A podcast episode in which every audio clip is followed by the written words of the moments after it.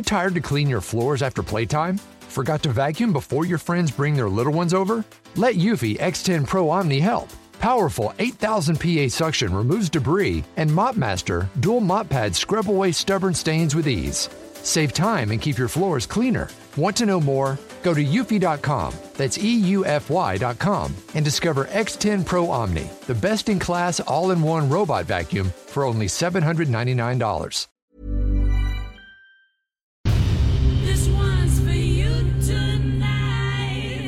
Okay, let's get started. Just raise your glasses high. This one's for you.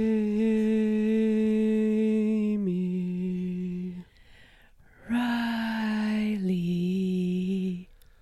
It's turtle time again. I hope no one was scared I was going to do a demon voice. Oh, you know that that's one of the things that people say the most. They're so worried whether or not you're going to say my name angelically or fully demonically. and that was um, new, that, that sort of Yeah, I uh, did low. note that you hit. We never do it like that, right? Yeah. Yeah. I don't feel like going high pitched today. Maybe next week. Yeah, I, I- I totally understand, and I sort of had to calibrate how I said your name just to factor in the feelings I'm feeling Yeah. too. You know what I mean? Yeah. Um, yeah. Uh, for some of our Villa Rosa VIPs already know this because it was discussed on the uh, Monday episode and on our, you know, whatever you call it, community page. It was discussed within our community at a gathering of the Villa Rosa VIPs. Yeah, Gathering of the Juggalos. Yes. Um, I don't want to get into it too much because I will become emotional. But if you haven't heard, my apartment burned down and my cat died. And I'm very sad and sorry. Um, Yeah. I just um thank everyone a lot. Um sorry, I know this is supposed to be a fun podcast and I'll get over it and I won't talk about it anymore, but um I've gotten like so many really sweet messages and like so much generosity from our um listeners and I really appreciate it. Um but um yeah, I don't want to bum people out on their uh refuge from sad shit. So I will get it together. But I really just thank you guys um, so much. Uh, me and Jimmy have been very touched, and Riley has been a huge help. He helped us load up all of our toxic uh, crap and put it in bins. And uh, I'm gonna have to restart my collection of uh, Vanderpump hats, unfortunately. But Most, uh, yeah, I, I most of the Bravo uh, stuff was spared, but you know there were some casualties, like the hats and, and Yeah. merch and everything like that. Um, well, thank you for you know I we don't have to talk about it more, but I appreciate you just saying you know what you're going through and everything. And um, yeah, the Villa Rosa VIP support was like such a beautiful thing to witness, and I can't believe um, you know how sweet everybody has been. And um, yeah if uh, you are uh, morbidly curious uh, or want uh, to listen to recaps of vanderpump from the beginning uh, our friend natalie joined riley to discuss what had happened and to talk about season three secrets revealed Yes, we decided to uh, uncover some secrets in the Vanderpump Rules universe that I had never seen before. We thought that was a good uh, episode for Natalie to sub in because I still wanted you to be a part of the reunion because we'd worked Yeah. so hard to get to that place. But Yeah. yeah, secrets revealed with Natalie, and then we kind of explain in more detail what happened. Um, but yeah, I mean, I don't want you to have to think about that anymore, and I appreciate you, you know, talking about it. But you know, Yeah. Um, I can use one of my finest skills now compartmentalization uh, and disassociation. And we can talk about Bravo yeah, two- starting now. It's perfect. It sounds perfect for yeah. I mean, compartmentalization and disassociation are two of the turtle time um, pillars. it's the Turtle Time way. It's the Turtle Time That's why we have no memory, as we've discussed. Yes, it's a it's a it's a refuge. I'm glad you mentioned it, but it is a refuge, you know, for people. And now we can just get into the the, the new turtle time spirit, or you know, the turtle time spirit that we're all accustomed to. Um, so yeah. Anyway, well, I guess segueing from that, how I know it's been well. Okay, how do I segue properly into the Bravo universe? There's been some Bravo news. You're like, this episode was fire. yeah, yeah, yeah, yeah. I'm like, I yeah. There are so many things I. God damn it, not fire. um, I will say though that I was thinking about it when I was driving around. I truly have been inspired by the housewives in general because I watched so much RHONY recently. I was thinking about how all almost every single housewife has been through something horrible, and I think that's part of why it's so good. Is I was thinking of specifically like RHONY, like I was like Bethenny's horrific uh, divorce and then fiance death of her fiance. I was like Ramona's world rocked when Mauricio had a midlife crisis and left her. Luann arrested, had to start all over. Like I was just like going through housewives one by one. And I was like, they're an inspiration as just examples of everyone has some shit that happens. Yeah, it, it's true. Yeah, and, and Bravo does always like put that like sheen on it, you know, to where you don't get too deep into the the tragedies of all of their lives. But yeah, I mean, you've seen them all go through so much shit and like Yeah. rebound. So it is inspiring that way. Yeah. I was gonna say Ramona recovered from when she uh, went in the woods and was reminded of her childhood home making mud pies. She was somehow able able to overcome that. Yeah. which is kind of beautiful. I mean, Carole's had horrible, horrible shit happen to her. yeah, Car- Carole. She's is, maybe like, the worst. yeah, Carole is like the model of someone like with so much uh, grief in their life and, and you know what they can do when they get past it and everything. Yeah. So I'm glad that you're finding. I mean, yeah, that's a good segue into Bravo. it's like that. I think Bravo does keep a certain like level of tone that like even when it's uh, horrible tragic shit happens, they like they keep it uplifting. You know, like we saw with Southern Charm, where that could have been like a full season dedicated to Olivia grieving, but they were able to figure out a way to I don't know make that an uplifting storyline throughout the season. Yeah. overall, even though she was dealing with so much shit.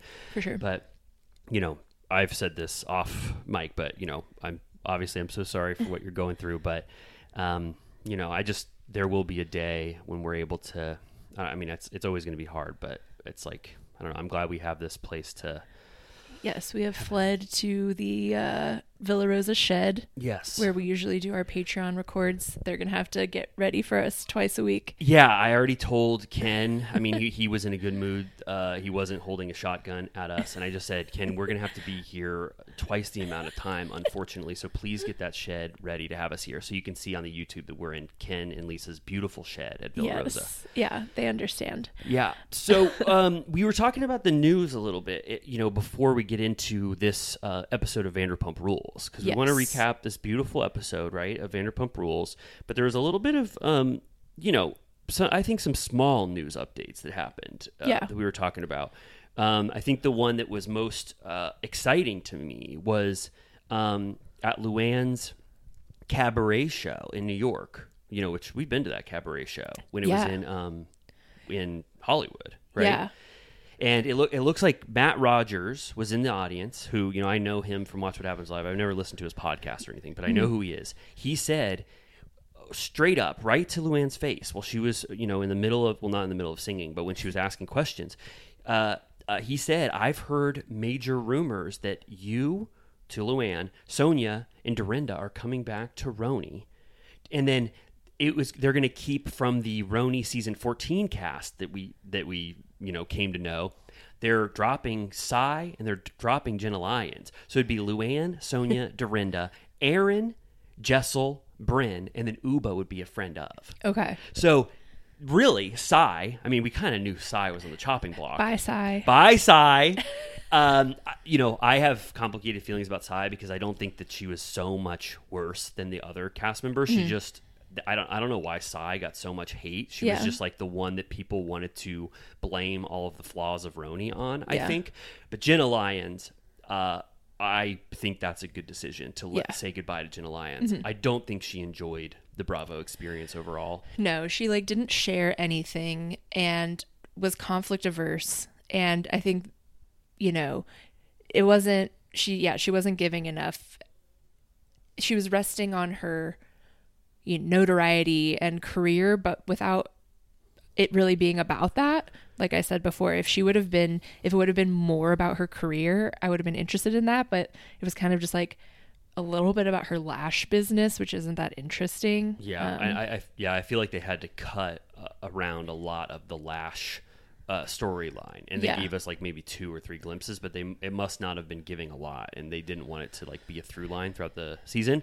Yeah. but I mean, I do think overall this is a very good idea. I Yeah. mean, it's like you tested all of the new cast members. You, you found that Sai and Jenna Lyons are the weak links. Yeah. You want to keep Bryn because Bravo loves Bryn more than anyone they've ever cast in the world. I They, do like, think she will be fun and interesting with a Sonja Luann, like, because she is sort of the proto, like, young version of a Sonja. Yes. So I think they could get up some real shenanigans. She's like a is it facsimile? She's like a facsimile of them. She Yeah. is like a combination of like what like of all three of them or whatever, or ma- mainly Sonja, I guess. She's like Muppet Babies. Like, to- she's like Sonja RHONY Babies. Yes. Like, It- if you wanted to cast a young version, it's like um young, what was that? Uh, Carrie Diaries. Yes, it, it's exactly right. Yeah, she is. Yeah, she was like um, brewed in the Bravo soup, Yeah. or whatever, to be the next generation of RHONY. Sometimes though, that was like sort of hard to watch because Yeah. it felt so um, like a put on. Right. That that uh, persona. That's why it would be funny to watch against the real thing. She'll have to sort of get yes, it checked. recalibrate. I I, I agree. so I mean, I, I But you know, what? I was thinking because I've just been watching the Tinsley thing. When I first imagined Bryn hanging out with them, I think it sounds fun. But then I think about Tinsley and how Sonja was horrendous to Tinsley. You'll have to remind me why did Sonja they they lived together, right? Yeah. And she, that was Tinsley's in, was that she was going to go stay with Sonja after her arrest and whatever. And Mm-hmm. that was her re entry to New York City. Staying, she obviously could afford to stay wherever she wanted, but I think it was for the show. Yeah. And under the guise of wanting a comfortable place to stay and like a, you know, a cozy person to look after her or whatever. And Sonja immediately resented it, her. Because she Um, was like not. She was like, "You're not paying for the groceries. You're not bringing the boxes in." Right. Yeah. She was just made her feel bad constantly, um, had a million rules, including, yeah, not using her assistant. Oh, right. At one point, uh, Tinsley asked the assistant, she was like, if a package, she was specifically had things, something getting delivered that she was going to be gone when it came. And uh, Sonja was like, she was like, You're not allowed to ask my assistants for anything because it distracts them from what I have them doing. And I'm like, They can't answer the door for a package. yeah, right. like- I remember that. Um, and they just, she just kept shitting on her over and over again. And Tinsley couldn't win. And that's when she threw her like, Thank you, Sonja party and gave her a like $5,000 gift card to Bergdorf's. Wow. And uh, I don't know. Did Sonja like that? She did, but then she later, as of the next season, was like, uh, what's Tinsley's Scott? She was like, Scott bought that. She was like, Scott pays for everything, which I'm like, so? Right. Which I don't even think is true. I think Tinsley has 10 times more money than Scott did. But, anyways. Um, and that's when then Tinsley moved into a hotel, which was, I think, $7,000 a month, which compared to the rents that she was looking at was on par. But then when Scott came to town, they upgraded to a penthouse that was 30 grand a month. Wow. Yeah, that was beautiful. and then I was going to say, so in addition to Sonja hating Tinsley's guts, Dorinda hated Oh, yeah. Tinsley more than anyone in the world. Yeah. Dorinda had so much hatred towards Tinsley. So I guess I, I think I think like you said, the dynamics will completely change once those three OGs. Well, Dorinda's sort of an OG, you know, Yeah. like a legacy RHONY person. Like it's going to change so much. Like who knows what Erin will be like? Maybe it'll step up Erin's game a little bit to be around them. Yeah. Like who knows? Like I feel like Erin might end up being judgmental and Yeah. being like, these bitches are a mess, that kind of a thing, which would not be. I don't know. I mean, well, we have no, I have no idea what the conflict will be, but that is definitely an improvement. Yeah, I just hope that they, the new cast members, are more just like true to themselves and less inauthentic, which was, I think, the main drawback of of RHONY last season. Yeah. like when I was thinking of us like recapping RHONY season fourteen, I was like, we were in the doldrums there. like after watching Southern Charm in Salt Lake City, remembering RHONY, Yeah. uh, like that season fourteen of RHONY, I was like, God damn, that was bad. Brutal. Right? I Um, mean, they like especially watching old RHONY Oh. now and how good it was for so long, Yeah.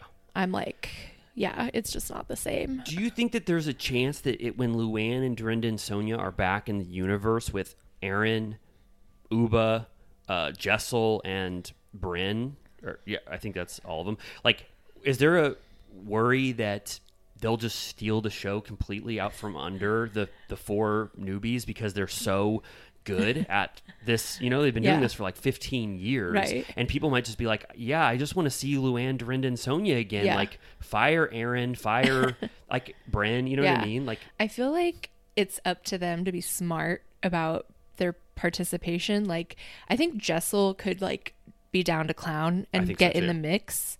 Um, Erin, we'll see. She's not very fun. No. And Bryn, if she's smart, will do her best to like vibe and party with and like go out trolling for men. I think Yeah. that's her role.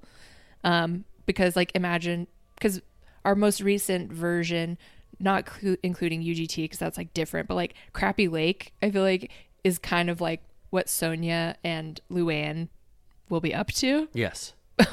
and then we'll get to check in on their actual lives like what's going on with the townhouse pretty sure she still owns it i don't know if she lives in it right now Yeah, she was saying on RHONY Legacy that financially she's still going through it. You know, like um, she was talking about how Ramona and and Luann and everybody are so much richer than she is, and she's Yeah. have, debating going on like OnlyFans and stuff. Right. Right? right? i mean Is it? that movie deal really fucked her Oh my God, she got sued into oblivion, Yeah. right? Because her Sonja Morgan Productions was like what backed out on a deal or something. yeah i know it's just uh, i wish i never bought any of those sonja morgan shoes like the slippers with a deer on them or whatever the stag slippers Oh, I i, would love either. to have some of those Oh, I would love to too. I was thinking maybe we could revive Sonja Morgan Productions when we go into production on Reality of a That's Scandal. true. Could you can you imagine? partner with her and rand Oh, it would be awesome. Um, oh, right. I forgot that we already promised Randall Emmett that he could have first look right of refusal on Yeah. Reality of a Scandal. But I think it could be a good. You know how many title cards sometimes are on movies where they've Yeah. been financed to shit Yeah. by like fifteen different companies. Yeah. Maybe we could just be like, we went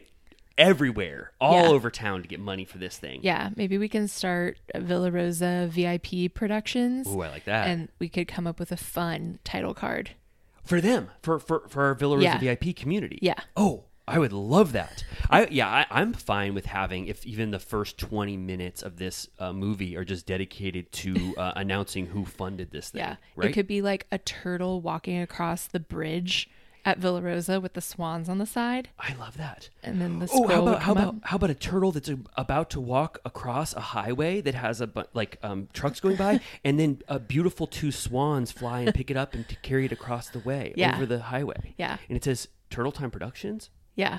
I'm imagining the scene in Bowfinger where they make Eddie Murphy run across the freeway. Do you remember that? Oh, you know what? I haven't seen Bowfinger since it came out in 2000 um 2000 or I don't yeah, even when know did it that was. come out?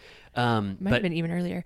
But if we're talking about making a ragtag movie, that's a good inspiration. right, okay, I, I'll rewatch it. That sounds so good. Um but I think all like overall this news, I think it's good. I don't know if Matt Rogers said it to get the ball rolling and get fans fired up to say or, uh, to say um you know, this is the best thing that could ever happen. I don't know if he was like what's that called when you like want to speak something into existence or not? Right.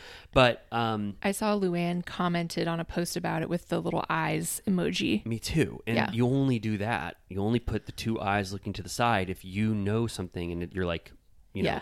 Do you think Bethenny would do it for 20 million? 20 million to be on the new season of RHONY season 15. Yeah. 20 million. 20 million. I have to think Bethenny would want to do that, right? Yeah. For 20 million? Yeah. I mean, she says, she always says, like, I'm happier than I've ever been. I'm more successful than I've ever been post Bravo. And I make way more money now from all of the like odds and ends stuff that I do. But I have to imagine 20 million is something you really have to take into consideration, Yeah. right? Yeah.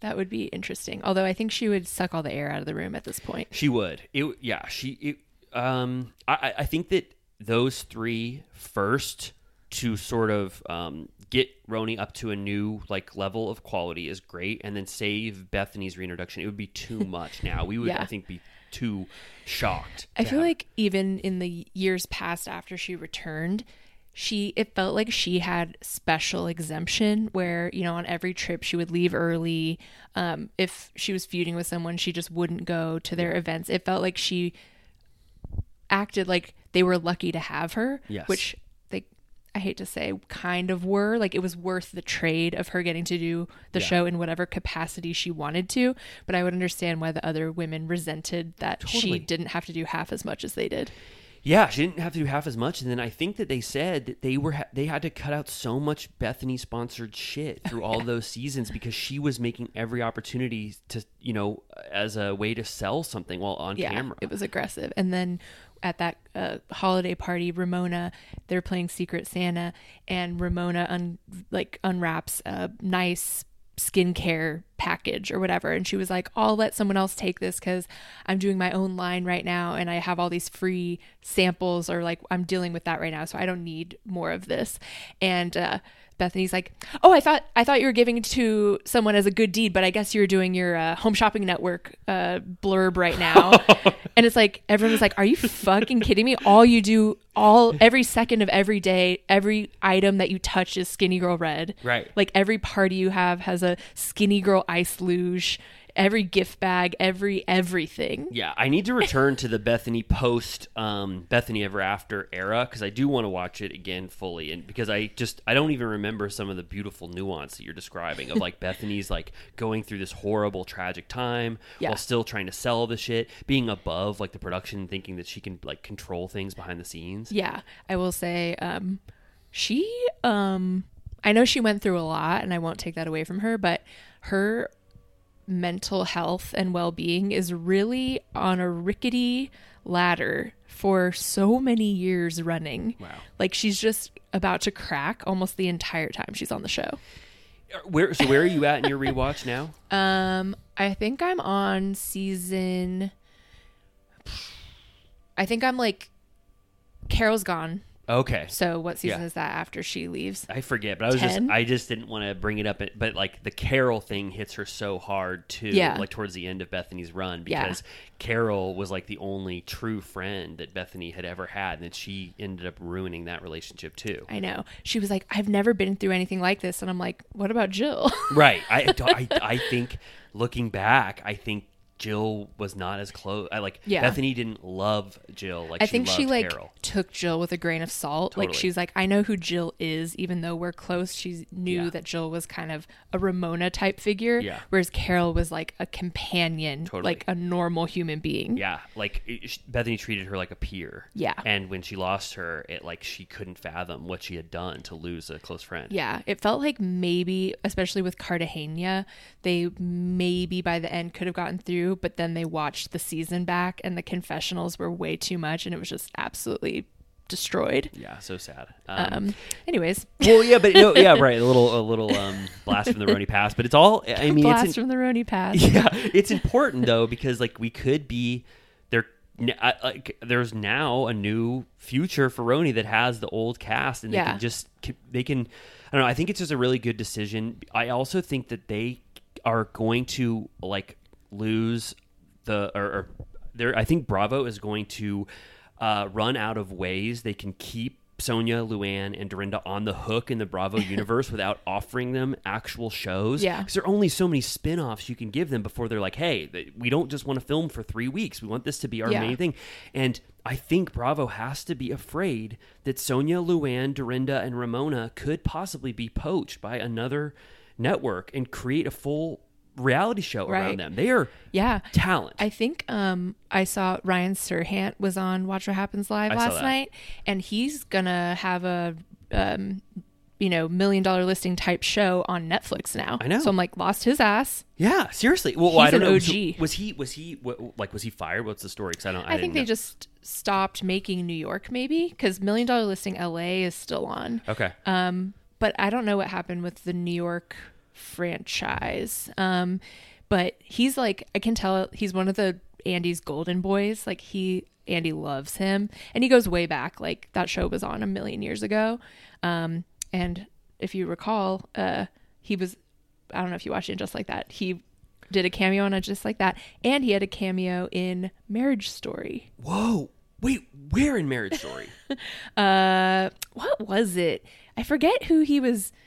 He, I don't think he literally played himself, but he. Did he have lines? yes. What, in I have to Story? look this up. Maybe we'll post the clip. Yeah, that'd be awesome. Um, Literally everything I say out loud, I wonder if I made it up. no, no, no. Yeah, I mean, I'm trying to and just then go through. usually it turns out to be correct, but sometimes I feel like I imagined it. No, I'm sure it is. I mean, Um, that's that's. but I- he, I, think he maybe used to be a million years ago an actor, okay.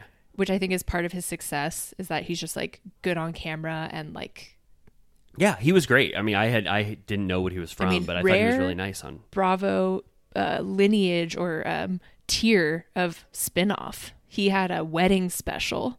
He did. Yeah. His wedding in Greece. His wife is Greek and it was a whole like my big fat Greek wedding spin-off. They must have really loved him. yeah. I'm like there's only a handful of people that have gotten a special like that. Right.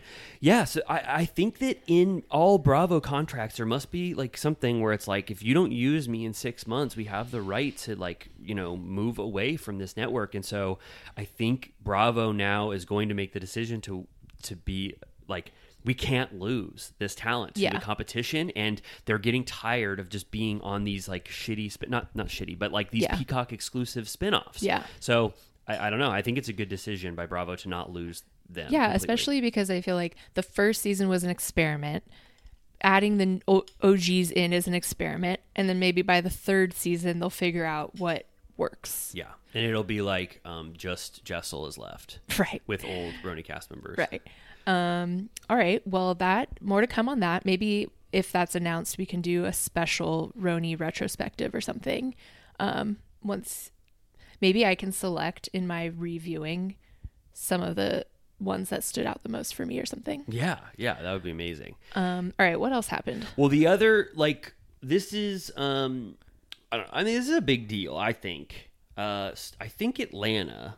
You know, Yes. Real Housewives of Atlanta. I think is Speaking of OGs, Yeah, I think Real Housewives of Atlanta is like in RHONY reboot territory, but it's not being fully announced yet. Yeah. But they are like they should have already been filming, I think, months ago already, and they're not. We found out that contracts were not renewed for any anyone, and then now I think Kandi um, just announced at the Grammys, I think, right? She announced at the Grammys that she is taking a break from Real Housewives of Atlanta, which I don't, I forget how, like her run is like, what, like 15 years? yeah, was Yeah, she just- the longest running besides like Teresa? Yeah, I think she was. And um, I, so it Kandi, a lot of Atlanta viewers, I, we weren't like so harsh on the season of Atlanta, but it was a very derided season Mm-hmm. and like no one liked it. I mean, it was like Potomac levels Yeah, now this yeah. season where just people were are so fed up with Atlanta. Kenya was fed up with Atlanta. Yeah. She was like saying on on Carlos King's podcast, she was like um Sanya and Marlo and uh, Drew should not be cast members on this show. She specifically said it. She said Yeah. they should have like been auditioned, been on the show as friend ofs, and then whoever was the best should have like rose to be a full time. Yeah. She was being very like like honest about Yeah. what she thinks about Atlanta. So I think Kandi leaving is now letting like acknowledging that Atlanta is going to have this huge shift. I read a report that Kenya also quit, but I haven't been able to like confirm that. But I think that either they're going to go back to the well and try to get, you know, uh, NeNe.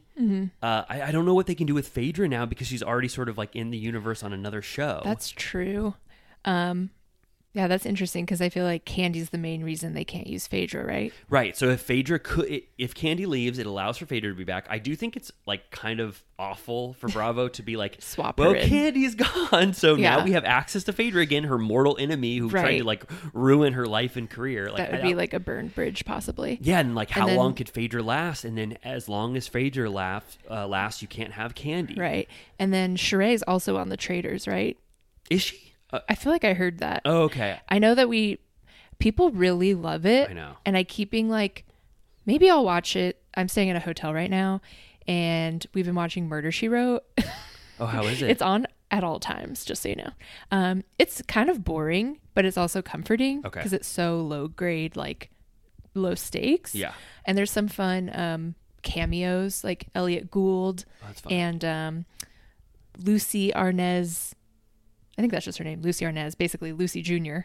Oh, Uh, Lucy Jr., the daughter of Lucy and Ricky. Yeah. Oh, wow. I never knew. I've never seen um their daughter. Yeah. Um. So, anyways, it's fun, but I'm like, maybe I'll watch The Traitors because everyone I know is obsessed with it. I know. And every podcast I listen to, they're obsessed with it. Um. We've gotten so many comments saying that we should watch it, so maybe I'll start it and let you know what I think. Yeah. Okay. Yeah, that sounds good. I mean, I do hear so many good things. It's just for me, it's a matter of what I let into my world. I you know. in the in terms of other reality It's shows to to. But you know, if it's so good that we just have to watch it, then I understand. But um, so it, it could be that. I think it could be that either Atlanta will be fully rebooted, which I don't. I mean. I don't think that that season of Atlanta was so bad. that Yeah. everyone should be fired. Right. You know, I mean, how do how do what do you No, think? I mean, it's such a again. Every time we talk about this casting stuff, it feels so above my pay grade. Like, yeah, that you wouldn't want to even decide. I do not envy. I've said this before. Do not envy the producers and the executives because it's really, really hard to come up with the right combination. You know, scrapping completely feels like wild, but for some reason, I have more faith maybe in who they could come up with for Atlanta than New York. But I don't know. no, I mean it's I, I I get what you're saying, but all I know, like really all I know with 100% certainty is that finding good cast members for Bravo is like a diamond in the rough. I know. And every single friend of that has been like thrown to the wayside that we've seen on all of these different franchises just shows you that with all of the power of Bravo and their casting and everything they know, their interviews, when they bring someone on like Anna Marie and it's just a full blown flop to Yeah. a magnitude that you, we've never seen before. I mean, Diana Jenkins is a better example. She's Yeah. the worst Yeah. one time or one season cast member they've ever done. That just shows you that like why do you think it'd be any different to cast six new people? They Right. can't even get one. One. good Courtney. You had I Courtney know, on I was Atlanta. gonna bring like- her up. Yeah. It's like, do we really? Courtney is who you would have cast if you were casting the show with six new people, obviously, because Courtney is who you cast as Yeah. someone to bring into she this universe. She makes the most sense. She was connected in multiple ways. Yeah. So so if you were rebooting Atlanta three years ago, you would have chose Sanya, Drew, and Courtney, right? So it's like, are those? I, I just think that they need they can't they need to stop underestimating the talent that they have and the history that people have Yeah. with these with these uh, cast members. Like the fact that they're going back to the well with Luann and Dorinda and Sonja should show you that Yeah. Maybe they can do again like uh, Muppet Babies and do like Kandi's daughter and Sheree's son, Sheree's son. I would like I, I yeah, I- Cairo, Cairo, Candy, Uh, uh, Riley. Yep. Um. What? What are, what are- Todd's daughter. Yes, I do like Todd's daughter. Yeah. What's her name? What is her name? It's Riley and I do. li- I, I like Todd's daughter. I Yeah. think that was fun. Um, Yeah. I I just I don't think. I think uh, first of all, I think it- that last season of Atlanta was underrated. Mm-hmm. I think we had a lot of fun. I enjoyed talking about that ten times more than I enjoyed talking about RHONY. yeah, yeah. Um. Um uh, yeah, I just it's too hard. I don't know. Well, I think I mean if NeNe is, I know that NeNe wants to pretend like she never sued Bravo. I Yeah. know that if she had her way, she would scrub that from the history books, like Yeah. she scrubbed her interview with Bethenny the minute Right. after Bravo like put those those eye emojis on her Instagram. Right. So I think NeNe wants to come back. Obviously. uh, That would bring almost everyone back into the Atlanta fold who loved Atlanta before to see NeNe come back. Do you think that the legal department would even let them entertain that? I feel like once you sue NBC Universal, they're like, we cannot do business any further. I totally think that that is what possibly happened with 99% of cast members, but I think NeNe might be the one exception to where uh, Kim? they would. Kim? Kim, Yes. uh, I forgot Kim. about Kim. Porsha, right? Is also just Oh yeah, like what's she doing?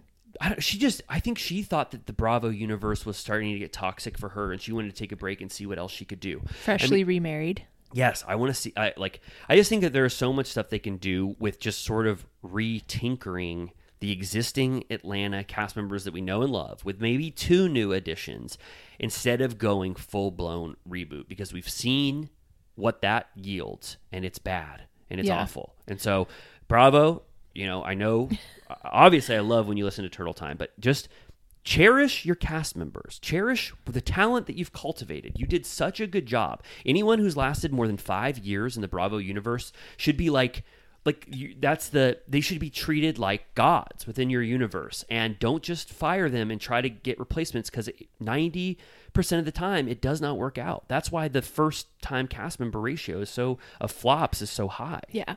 I mean, I got a little taste of what it would have felt like if Diana Jenkins was brought back. I told this story before, but I accidentally, or my DVR recorded last season instead of the new season. And so I started watching the episode, and for like 10 minutes, I thought that they brought her back as like, a, like to revisit. And it was like, you know, when you're in a nightmare Oh. and you're like, is this real? Oh, yeah. This can't be real. What is happening? I was like writhing in my seat. Yeah. And then her husband or whatever, baby daddy, started playing the piano and singing. And I was like, we can't be doing this again. Like, what is happening? Yeah, you're and like- then I woke up. it's old.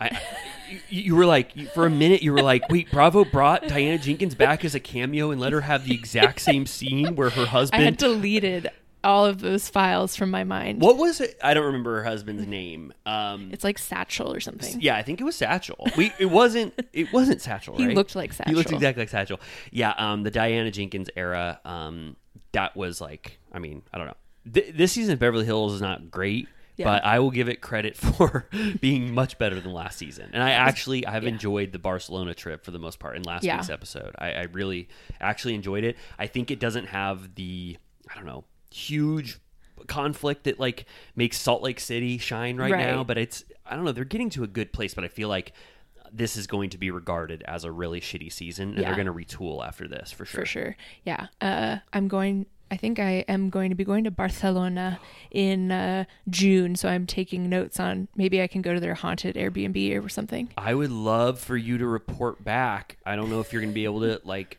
stay the night there or whatever, but I would love to know kind of what's going on behind the scenes that we didn't get to see because last week's episode, I don't know if you looked in the background of some of those shots, but like Kyle would walk by a hallway and I saw, I swear, a little door would open and close right behind her.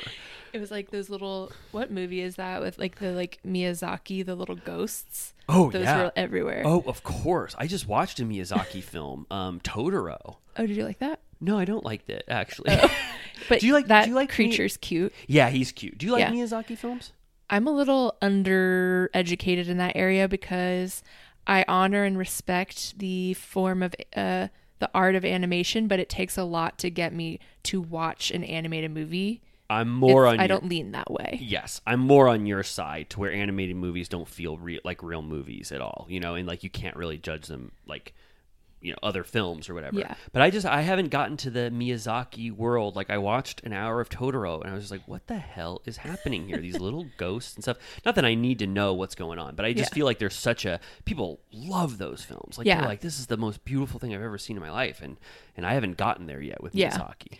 Yeah, same. Uh, But you're right though, in terms of uh in the Beverly Hills house, it is exactly like a Miyazaki animated film in terms of the little the little ghosts that were sort of um like sort of uh, dancing around. around the house. yes, the little duendes. Yeah. Um, so I will be checking on that. Boots on the ground. When, uh, uh, when is your Barcelona trip again? Well, so I'm mainly going to France. Right. Um, my passport survived the wreckage. Good. And my global entry card, which is important as That's well. That's amazing. Um, Jimmy's passport is quite charred. Okay. But I think it's easier to get a passport replaced if you have the original one. it totally is. Yes. So, uh, anyways, we're going to, for our friend's 40th birthday, we're going to Provence uh, in June. Hopefully, depending on how many episodes Vanderpump Rules and Summer House are, I think I will just have made it after that. But if not, I will, uh, you know, we will do a remote. But um, it's like June 16th or something. Wow, that'll be. I mean, I'm just imagining how uh, powerful the Turtle Time episodes will be when you're sort of in Provence and Barcelona. Drunk off my ass. Oh, I will love it. I think it'll bring a lot of new energy to Turtle Time. We've never had sort of that like what's that called? That uh, Joie de vivre? of like Paris or France. I mean, I, that's I mean, Yeah, we need to get the tea on where the Vanderpump Villa is so I can go there. I know. Are you? I, it's kind of hard for me to watch the Vanderpump Villa trailers, just knowing how close we were to being cast on that thing. I mean we mean, made it through like the fifth round. like what the hell did we do in that final interview with Lisa? Like, I, I we said all the right things. We said, "Oh, I would love to be catered by your guests." Um, we want everything to be perfect, and we are very vocal when things aren't perfect. Like, what did we I do think wrong? you said something about the bad salad you had at Pump. and re- she completely she wrote there's just a red line over your name when you I said was. that. She asked examples of when you've had very bad food before, and I said one time at Pump. But you're right, Lisa was the wrong person to say that too. Well, anyway, that's why. I mean, we're. I'm gonna watch Villa Ro- or what's it called, Vanderpump Villa. Yeah. But I'm just. I'm kind of gonna be bummed out the entire time. But maybe next Is that season. that's Hulu? Yes. It's so I whatever. I I would love the tea on why it's not on Peacock. Someone did a good TikTok about that. Actually, I do. I they they tagged me in it, and I watched it, and it actually made sense that it was like Peacock probably got first right. You know of Yeah. What's that called? Like you know they they were able to buy it first or whatever, but they potentially didn't want it. And then Hulu is like, we're getting into reality. We'll Yeah. take Peacock scraps. Right. So everyone. This is why this is goes to that point about Bravo talent. Everyone wants what Bravo has. Yeah. They want it for Dancing with the Stars. They want it on whatever else. el House of Villains. Test. World's Toughest. They want the Bravo uh, uh, shining talent. Don't let them have it. Yeah. You know what I mean? Yeah, I Fight just- for what you have. I wonder if Lisa wanted it like a huge payday or something. Because to me, I'm like, why wouldn't you just buy it and then the thumbnail can live next to Beverly Hills and Vanderpump Rules, and people will automatically just watch it. Why wouldn't Peacock. I, I I mean I think it it is um, indicative of potentially the quality of it. I mean, no Yeah. offense, but I just think maybe they were like, That'd be pretty bad. huh? That must be pretty bad then. Because to me, it just seems like, as far as just like, if they had it autoplay after Vanderpump Rules or Well. Beverly Hills, I, I bet so many people would just be like, fine. I mean, it would, I think it was produced by Evolution. Yeah. I think Evolution always, you know, goes to Bravo first to say, would Yeah. you want to purchase this new Vanderpump production slash Evolution Media? And I don't know, unless they, I don't know, unless Hulu just paid way more and they're like, we want to make more money. I mean, I don't know how any of that shit works, but Yeah. um, yeah, it's going to be Hulu. And um, do you have, just to ask you, like, Lisa's, like, um, quench for uh, money and power and fame. Yeah. Do you ever think about like I've been thinking about this a lot with like the Grammys and the Golden Globes, like how much acclaim do you need? How much do we all need, Yeah. you know? And like I was thinking like Lisa needs more Yeah. than what she has.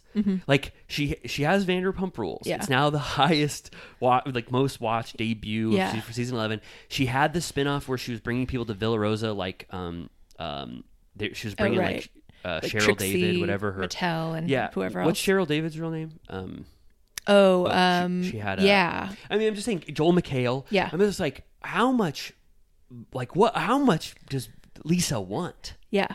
I mean, she also must just love being on camera.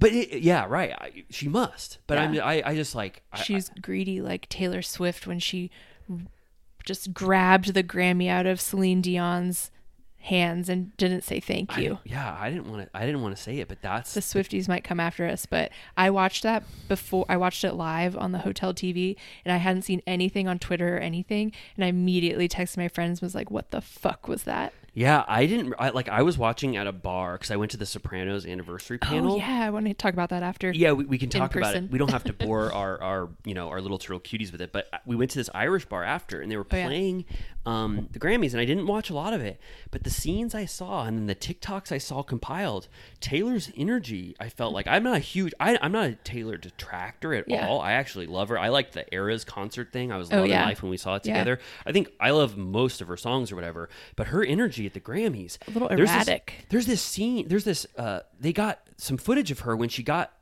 album of the year or whatever and jack antonoff's sitting there and she's sort of like she's like giving him a noogie and like she's like punching or hitting him with bald fists Did you see her backstage with Boy Genius? Yeah. She puts a Grammy on one of their heads and she looks mad. yeah and then and, and julien uh Julien Baker, one of the Boy Genius person uh, uh, group members, is crying, actively crying. I was like, what did Taylor Swift? She's like, "Can I put this twenty pound Grammy on your head?" I was like, what is this energy? You're acting like this is like the Taylor Swift Awards and everyone is just here to like honor you. She was like, and right before she started to put um put a Grammy on someone's head who didn't want it on their head for their the moment when they're getting a Grammy, which is something that people really love, even though Taylor's gotten a hundred of them. Yeah. She's putting it on their head. She goes to Jack Antonoff, which I don't even like Jack Antonoff that No. Much, but she goes, Jack Antonoff. You're being really weird right now. Just so you know, you're being really weird. And she meant it in that funny way where you're like accusing your friend of like acting off, but like it sounded like kind of like like I- don't want to say bordering on like bully behavior, Yeah. but kind of like when you're having too much camaraderie with your friends and trying Yeah. to show off your relationship too much. And she pulled Lana Del Rey up to the Oh, right. thing, like made her even go though up she with just her. lost. Yeah, I was like, what the hell is happening? What do you think? There was a lot going on. I don't know what's what the deal is. Uh, she is Oh, interesting. I That's think- Taylor Swift just banged on the door. she heard us. You know, that she's was a also, warning. She's also suing the, the there's like a college student or whatever who's tracking her private jet use to show how much um uh emissions her jet Yeah. um blows into the atmosphere every time she wants to go to grocery shopping or whatever. Yeah. You know, she takes a private jet. So she's That's suing public knowledge. Right. Well, she's suing them because she doesn't want to know. I'm like, I think that Taylor Swift's um, relatability meter of her being the uh, whatever you know the likability Right. factor of like I'm just like you. I'm going through breakups. I'm Yeah. going through pain, like pain. I talk about it. I give you the clues and the signals. You were. It's the parasocial. You know. That's Yes, the, the exactly. word. So I think she's. I think she she She hit the limit. she hit the limit and she calibrated a little wrong at the Grammys and that Yes. aw shucks shit Well, played badly. Announcing her new album at the Grammys means that she knew that she would be on stage. So like she predicted a win and Well, she could she could have predicted another like another opportunity, right? Like eh, she's probably like at least I'm going to get record of the year, or, Sure. You know what I mean? Uh, I mean, and she could have just dropped it, I guess, on social media, not on stage. But to me, I don't even follow her career or discography very closely. But I'm like, another album. I'm like, I think everyone learns that PR 101 is that you need to give people a break before they get sick of you. And it's like, Anne Hathaway, I remember she kind of went MIA for a while. Jennifer Lawrence went MIA for a while. Um, I think if you're smart, you give people time to miss you. And releasing another album, I'm she's going to make a billion dollars and people are going to eat it up. But as far as public perception of people that aren't already in the bag for her, I think everyone's going to be sick of her. Plus, Okay. we have the Super Bowl next week, and we're going to have to hear about that for like a month.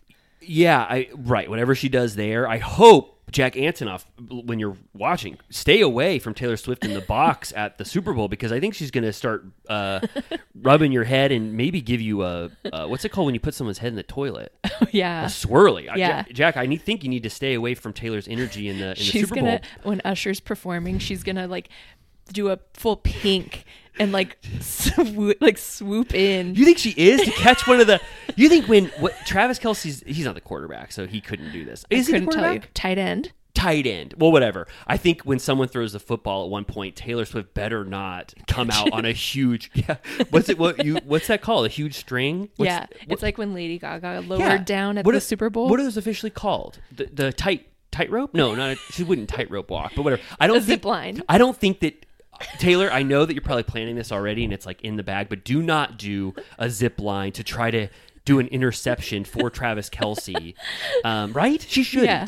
Um, Do you remember that though? When Lady Gaga she sings um uh, like whatever it was um uh what's the national not the nat what's the, the song that's not the national anthem the other one oh, um, pledge allegiance to the flag.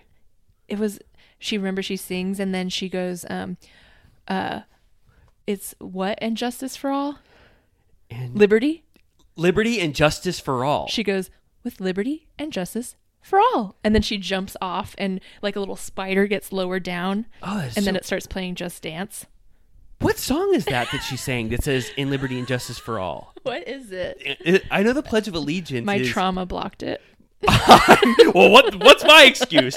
I mean, I, yeah. Um, It's, um, in, in liberty and justice for all. Just dance. wait, wait, what's the Just Dance It's song? the again? one about. It's like what's from sea to shining sea. What's that From one? sea to America the Beautiful? sea. Yeah, when do they sing that at football games? Oh, of course, of course, I know what you're talking about now. They go, and now we all rise for the national. well, they do for the, America the the national anthem is different. The national anthem is, I think someone else sang it that day, and then she did a little, uh, one of the other America and songs. beautiful for space. It wasn't that. Oh, okay. Oh, okay. Well, we'll look into that. Um, damn. Okay. So what were we talking about? Oh, Taylor Swift. You know, please. I think she'll probably recalibrate a little bit after her Grammys feedback because even I think for a huge Swifty, which I know our little turtle cuties might be Swifties, I think you have to say at least a little bit. this land is your land. That's different than I thought. Oh yeah. She, she goes like, "This land is your land. This land is my land." Because it was during the whole, it was during the Trump era, and people thought she was going to get political, and instead she made it about like America is for everyone. Oh, that's amazing. You know? Wow. Okay. And when did she do that? That's how she started her performance. Okay, so I don't know this land is your land as much as um, the other ones, and so I'll look into that, or I'm gonna watch that performance. Oh my god, you have to. But what I wanted to say, just to end this whole thing, is that I think striving or whatever is like good, like you know, striving is is Striving is good. striving is g- good to a degree. Like wanting more or whatever is good because it like you know people do accomplish a lot of stuff. But at some point everyone in the entertainment industry everywhere everyone you have to learn. Just be happy with what you have. And i thought about that with jay-z's speech too about beyonce not to just fully put it on the swifties. When he was like He needed to tighten up that speech. I didn't watch the full thing. I just know the sentiment to where he was like, Beyonce absolutely has to have album of the year, no Yeah. matter what. Don't let one Grammy go by. Yeah. And like, I agree that obviously in the past, Beyonce, and you'll, I know you agree that she Yeah. should have won. Even album of the Adele was like, "Take my Grammy. This is bullshit." Of course. And Macklemore wanted to give his to Kendrick Lamar because he knew that it was wrong. But so I'm saying there's a lot of examples, but I, I just like, why? Why do you need that? Why Yeah. does Jay Z need want that? Yeah. Why does Beyonce need this? The Grammys are pure shit. Yeah. Oscars are pure shit. I mean, the award he was accepting was like new and made up. It was called the Jay Z Award for Best Jay Z. Yeah, it's like they all, all they're doing is they want to award everyone. They wish that there was a hundred categories and people would watch this for six hours, where you said in the individually every famous person in the audience, "You're the best ever." Please look at the camera and say you love the Grammys. That's all they want. Yeah. So when, when they fail, it's just because they wish they could honor everyone, but there's only 50 categories that they Yeah. keep adding to. So I'm just saying, be happy with what you have.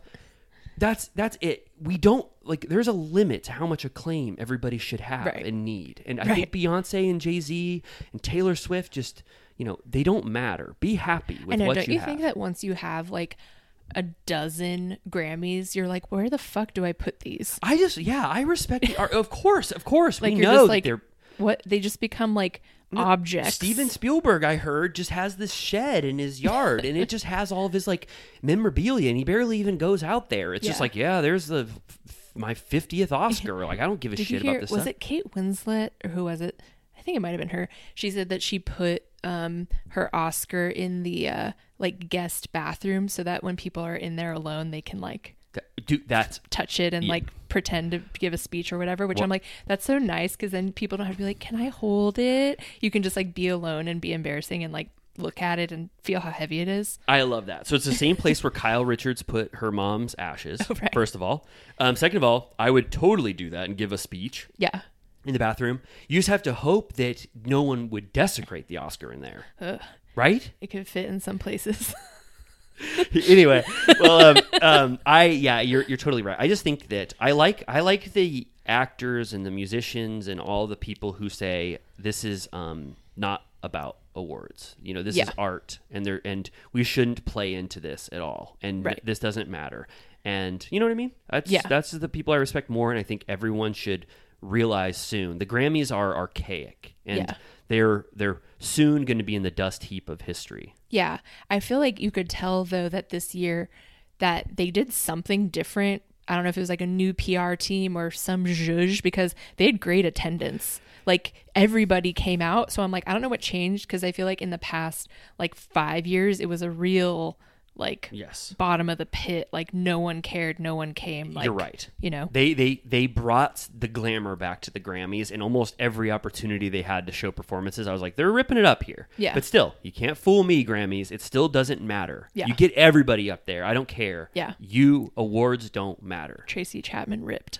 Yeah, I watched that performance. I'm glad people are like stoked because people were so pissed at that. I don't I don't follow country music, but Yeah. people were so pissed. They're like Luke Combs, whatever that guy's name is. is like that song was amazing. You can never, Right. um, you know, do that again. And then when they collab, people were like, "This is one of the best things I've ever seen." Country music and whatever the hell fast car is. Oh, right. We were laughing about uh, how we don't know who any of these people are, and they were like featuring Jelly Roll, and we were like, "What?" Yeah, I love that. I, I actually I like Jelly Roll's speech. I saw that on TikTok. He goes, "I was 39 years old," which I was like, "Holy shit, that's me next year." Or maybe he's even younger, but whatever. He goes, "Don't ever say that a 39 year old can't do anything." And I was That's like, right.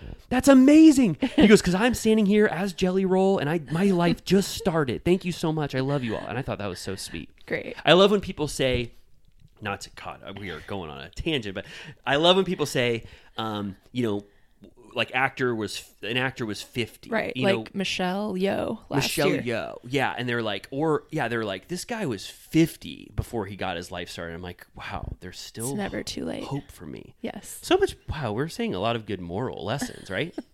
Yes. Um, was there any other No. final news or no, you was an I'm- hour enough? I honestly wanted to talk about the Grammys, but I didn't. You know, I didn't think that we would because it had been like a little long. You know, Yeah. it's like this will be old news by the time. Yeah. But I'm glad we talked about it because there was some fertile. Oh yeah. I'm Fertile sure Turtle. your wife Megan was stoked as hell with all the Miley. Oh, she. I, well, and a lot of people are coming around on Miley. Yeah. I mean, because she's people- very talented. She's very talented. I loved her speech. People, I read this New Yorker article that was like Taylor's speech, you know, was dog shit. no, it didn't say that, but it was like Miley's speech was. A, it was the New York Times. Oh, they said Oh, yeah. Miley's speech was a breath of fresh air. She kept it fun. She And kept when it life. Miley light. worked in her win into her performance, like Yes. song, I just won a Grammy. that was awesome. Yeah, and then in Flowers ripped. I mean, I'm Yeah. glad that she finally has her first Grammy. Her performance was good. She looked cool. Yeah. I know you will never say this, but her body's popping. You she was what? wearing vintage Bob Mackie. I'm gonna make an exception. No, I'm You just kidding. agree? No, no, but it, she did look cool, and people put that amazing meme where they showed Miley Cyrus doing that that squinty eye from the red carpet that everyone uses for Miley. They said first season housewife, and then they said fourth season housewife with her wow. new look, and I was like, that is perfect. Yeah.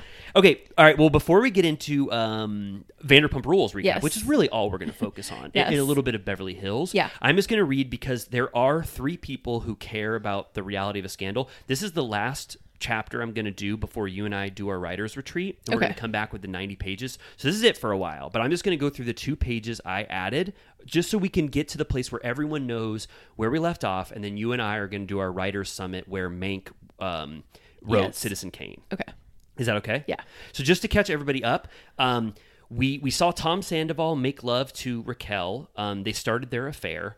You and I had a telepathic connection where we knew there was a disturbance in uh, the universe based off Tom Sandoval cheating, Yeah. right, on Ariana. So we go into a tunnel to reconnect with our father, who also has telepathic abilities, because we need to get advice about what is going on in the universe that kind of shattered the the shimmer that we have. Yeah. That, do you remember those? Yes. Okay. All right. So we're in the tunnel. Um, and oh, also, um, our father is Cedric, who was the sort of house guest um, from in Real Housewives of Beverly Hills. Yeah. Uh, Ken and Lisa's house guest. He is our dad, and he's played by Robert De Niro, if we can get him. Okay. Okay, so we said hi, Dad. Uh, that's last where we left. We just had we just had greeted him in the tunnel. He's covered in garbage. Okay, so Cedric says, "Come embrace me, my children."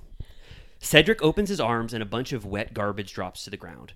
Amy and Riley look at each other. Amy, can we just do a shimmer hug? Cedric, why, yes, that's even better. Amy and Riley close their eyes, and Cedric re- receives the shimmer hug and clutches himself, smiling. But then he becomes concerned by concerned by something he feels from their telepathic hug. Cedric, something is not right. Amy, Riley, what is it? Riley, Father, we felt a shimmer last. Father, we felt a shimmer last night. Amy, but we don't know what it means. Cedric, So you still have need for your father. Cedric laughs loudly, causing more garbage to fall off of him. Cedric, come hold my hands. sorry, I'm getting scared because I think Taylor Swift keeps knocking on my door. Um, sorry. Um, come hold. What did I say? Okay, sorry. Cedric, come hold my hands and I can process your shimmer. Amy, can we hold? Can we hold hands using the shimmer? this is because he has a lot of garbage on him. Cedric, no! Amy and Riley walk up and reluctantly hold each of his hands. Cedric pulls them closer. He begins to rock back and forth, and then his eyes go wide and they roll back in his head. Garbage starts to levitate off the ground. Cedric, in a toneless voice, a great chasm opens between two who shared love. The abyss now widens between the worm and a dove. Amy and Riley exchange confused glances through the whirlwind of detritus. Cedric, it is in the place of two Toms when this act will unfold within her palms. His acts which betray will come on March's first day. As Cedric finishes his prophecy, garbage and gross liquid starts to fly uncontrollably around them. Cedric, something is happening out of my control. The tunnel starts to shake and pieces of the concrete start to fall. Debris falls from the ceiling and blocks off the path that Amy and Riley came from. Cedric, my children, you must leave now. I can't hold it off for much longer. Take the path here to West Hollywood. You will no longer be able to go back the way you came. Cedric points weakly at a new tunnel path, fully concentrating on controlling the chaos around him. Riley, goodbye, father. Amy and Riley race out of the tunnel, following Cedric's new path. Okay, so he gave a prophecy. Yeah. Um, right? Did you, that that came through, right? Yes. Sort of a, a, a prophecy, you know, where we can sort of parse what he means from that. March's you know. first day. Yep, March's first day. Interior tunnel day. Amy and Riley walk into the new tunnel. After some time in the tunnel, the concrete slab walls are replaced with more decorative flair. Riley, who the hell decorated this? Amy, I think I know. Amy sees a patch of dirt covering a sign on the wall and uses her hand to wipe it off. The word SUR is revealed, looking like an ancient rune. A path to the right leads to stairs. They walk up them. Interior, SUR Employee Bathroom, day. Amy and Riley open a small door near the SUR toilet and peek their heads out hesitantly. There is no one there. They climb out. Riley, a tunnel that leads directly to SUR? Amy, so that's how Lisa and Ken can navigate through Vanderpump Row. Riley, I guess. What the hell is going on? Amy, I don't know, but can we talk about this at the bar? Riley nods. They leave the bathroom. Interior SUR Restaurant Day. Amy and Riley walk out of the bathroom together. Peter Madrigal is walking by. Riley, trying to sound casual. Hey, Peter, we were just using the bathroom together. Peter, hey, Amy and Riley, I love that you're doing that. Probably saves more time. Amy, yes, definitely. Peter, have a seat at your table. I'll have someone come take your drink order. Amy, thanks, Peter. Amy and Riley breathe a sigh of relief and sit down in their reserved booth. Immediately, a friendly face comes to take their order, but we don't see their face yet.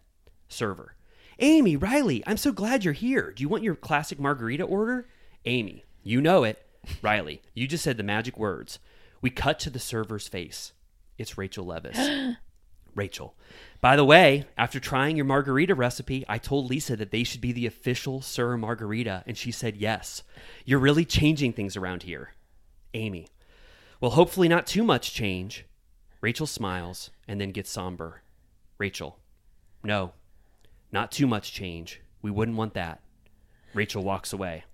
Riley. Despite whatever is going on with the shimmer, we can always count on SUR to be the same. Amy watches Rachel walk away. Contemplatively. Amy. I'm starting to think maybe we can't. Dot dot dot. Wow. So that was longer actually than I thought. I'm so sorry. That was about five minutes, but I just you know I like the coloring in of the legacy of the Chud Tunnel. that's really that was the main focus of this scene to show how Cedric's tunnel and the tunnel that we're accustomed to will lead to the Chud tunnels that we know and love around Vanderpump Row. Yeah. That was the main focus. Also to establish that at some point at Tom Tom on March's first day, Yeah. something cataclysmic is going to happen, which Yeah. you know for the audience, we're going to know what that is. Exactly. Also establishing that you and I are sort of integral to the SUR ethos and they love us there. Yeah. And then the fact that at this point no one knows we think Rachel is this wonderful, beautiful person, and we don't know at this point that she's cheated with Tom. Right. But she knows. But she knows. Yeah. Uh, anyway, okay. Well, that's the last of the reality scandal for a, a while until we do the retreat. Because now, you know, I want this to be a, a collaboration instead of just surprising you with all this weird shit like Cedric and all this Yeah. stuff. So that's it. Someone wrote in that they think that I should be the one that drives the motorcycle. Oh, who said that? I love of that. VIPs. Oh, I look at every comment that's about reality of a scandal. So I didn't see that one, so I love that. You are for sure riding the motorcycle. I will be the one who's wrapped around you in the back, sort of, you know, just letting you Yeah. lead. I would love that. Yeah. Uh, or maybe um, like Jiggy could drive the motorcycle and we're both on a, in a sidecar. I would totally love that. I haven't even factored that in yet, but I would love if Jiggy was, you maybe know, we can bring Jiggy back to life with magic. Know. I okay, let's do it. Um, Soap opera rules. No one's actually dead. well, I mean, yeah, I'm I'm definitely bending some of the like, uh, you know, the reality here. I think with so we can definitely add s- something like that. Great. Okay, good. All right. Well, thank you so much for allowing me to uh, read the reality of scandal. That's it until the writers' retreat. Um, Amy and I think we should take maybe one little certified turtle squirt, or sorry, uh, okay, Pips. Sandoval, squirt, diet squirt. I don't want to get ahead of ourselves. Sorry, a little certified turtle piss, we call them. Yeah. Uh, let's do that, and then we're going to come back fully raring to talk about Vanderpump Rules in its in every minute little detail, and then maybe a little smidge of Beverly Hills at the end of it. The Beverly Hills smidge.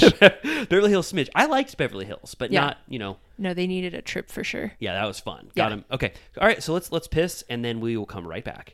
All right. Too tired to clean your floors after playtime? Forgot to vacuum before your friends bring their little ones over? Let Eufy X10 Pro Omni help.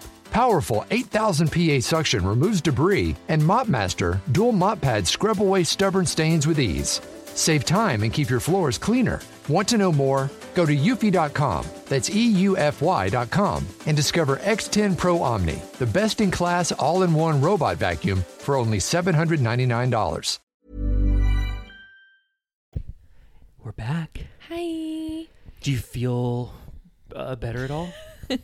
Uh, I feel good. I feel like this episode was fun. Oh, It's- this Vanderpump Rules episode. Yeah, the ultimate betrayal.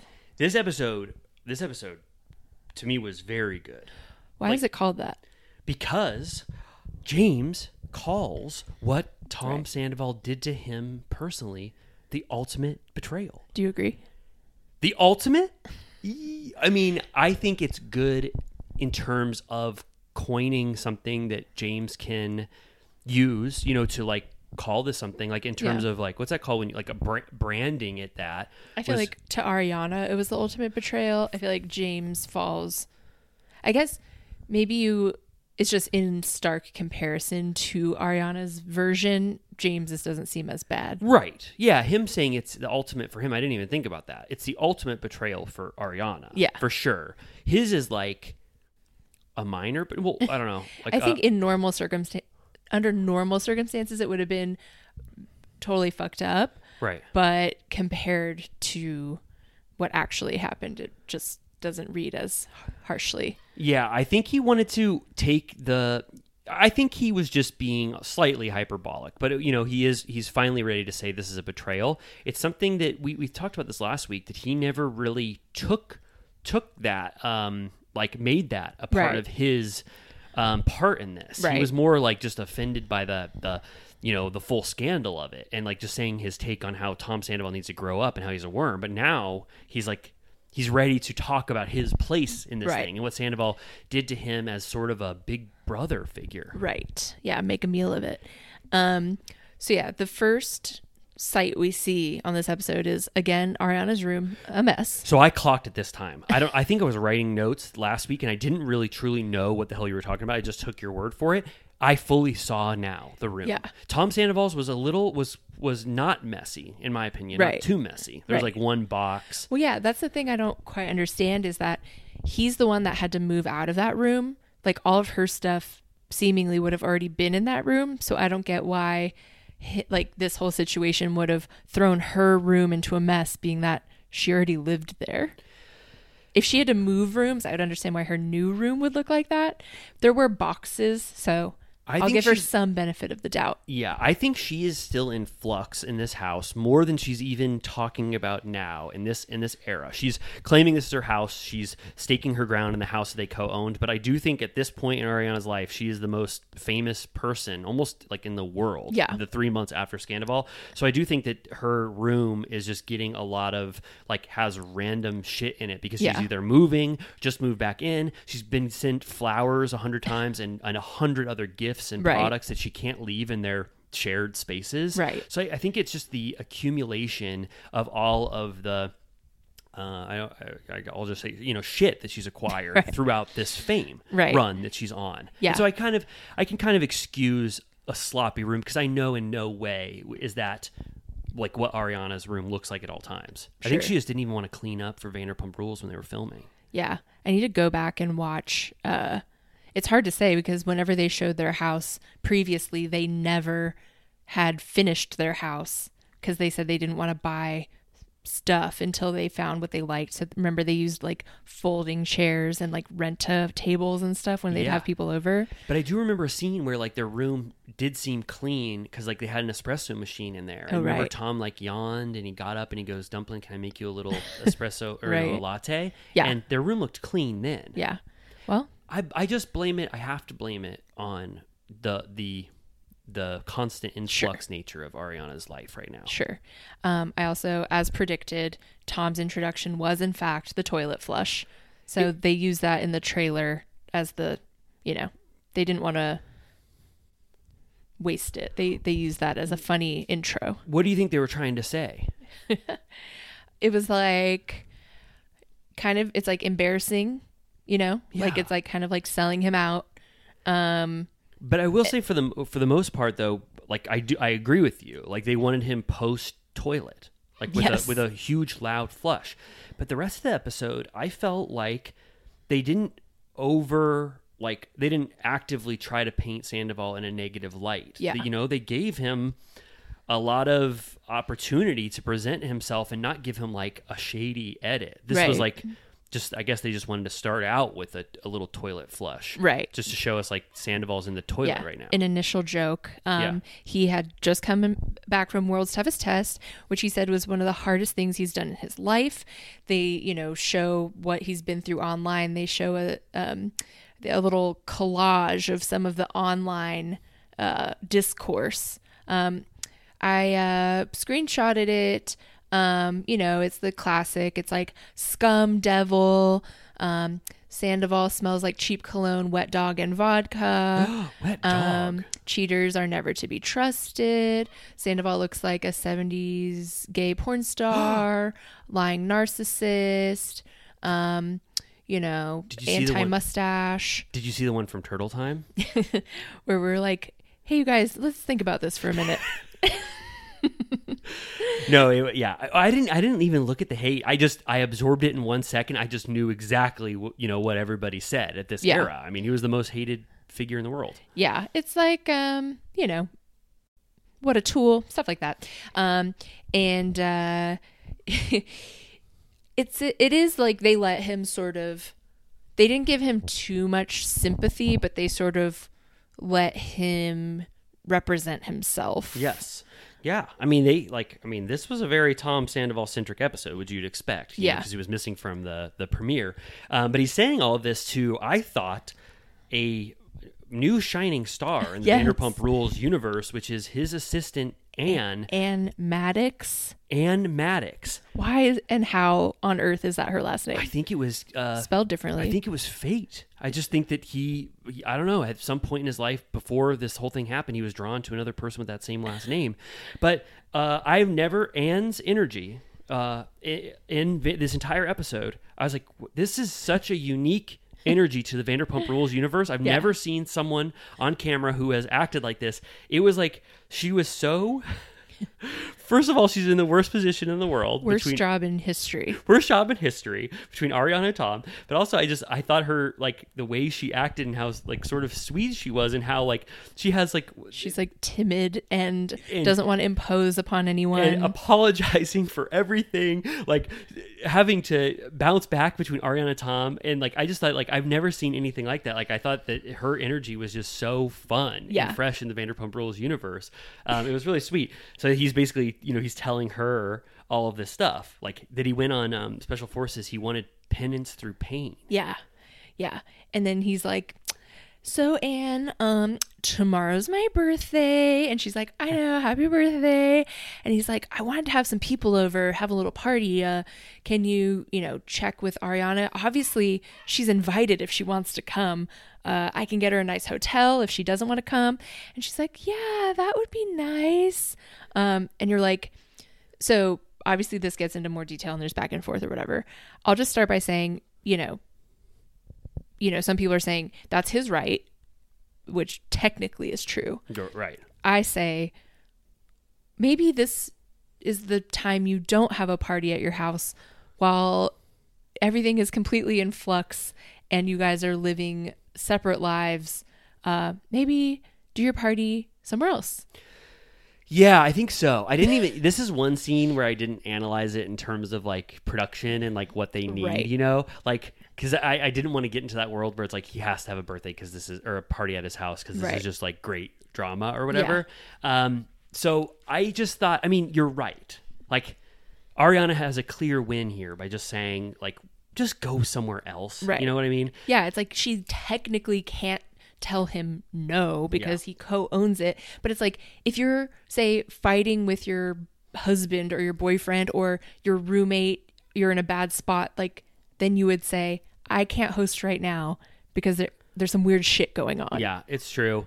Um, and yeah, it kind of makes me think about sort of what like Lala and Ariana were talking about, where it's like he enjoys asserting dominance and like annoying you right now because he like gets attention from Right. this, which could be another reason why he's doing stuff like this. Right. And in addition to being a great thing to have on Vanderpump Rules, I mean, this like in terms of Tom Sandoval's birthdays, this was For a sure. wild one. Yeah, for sure.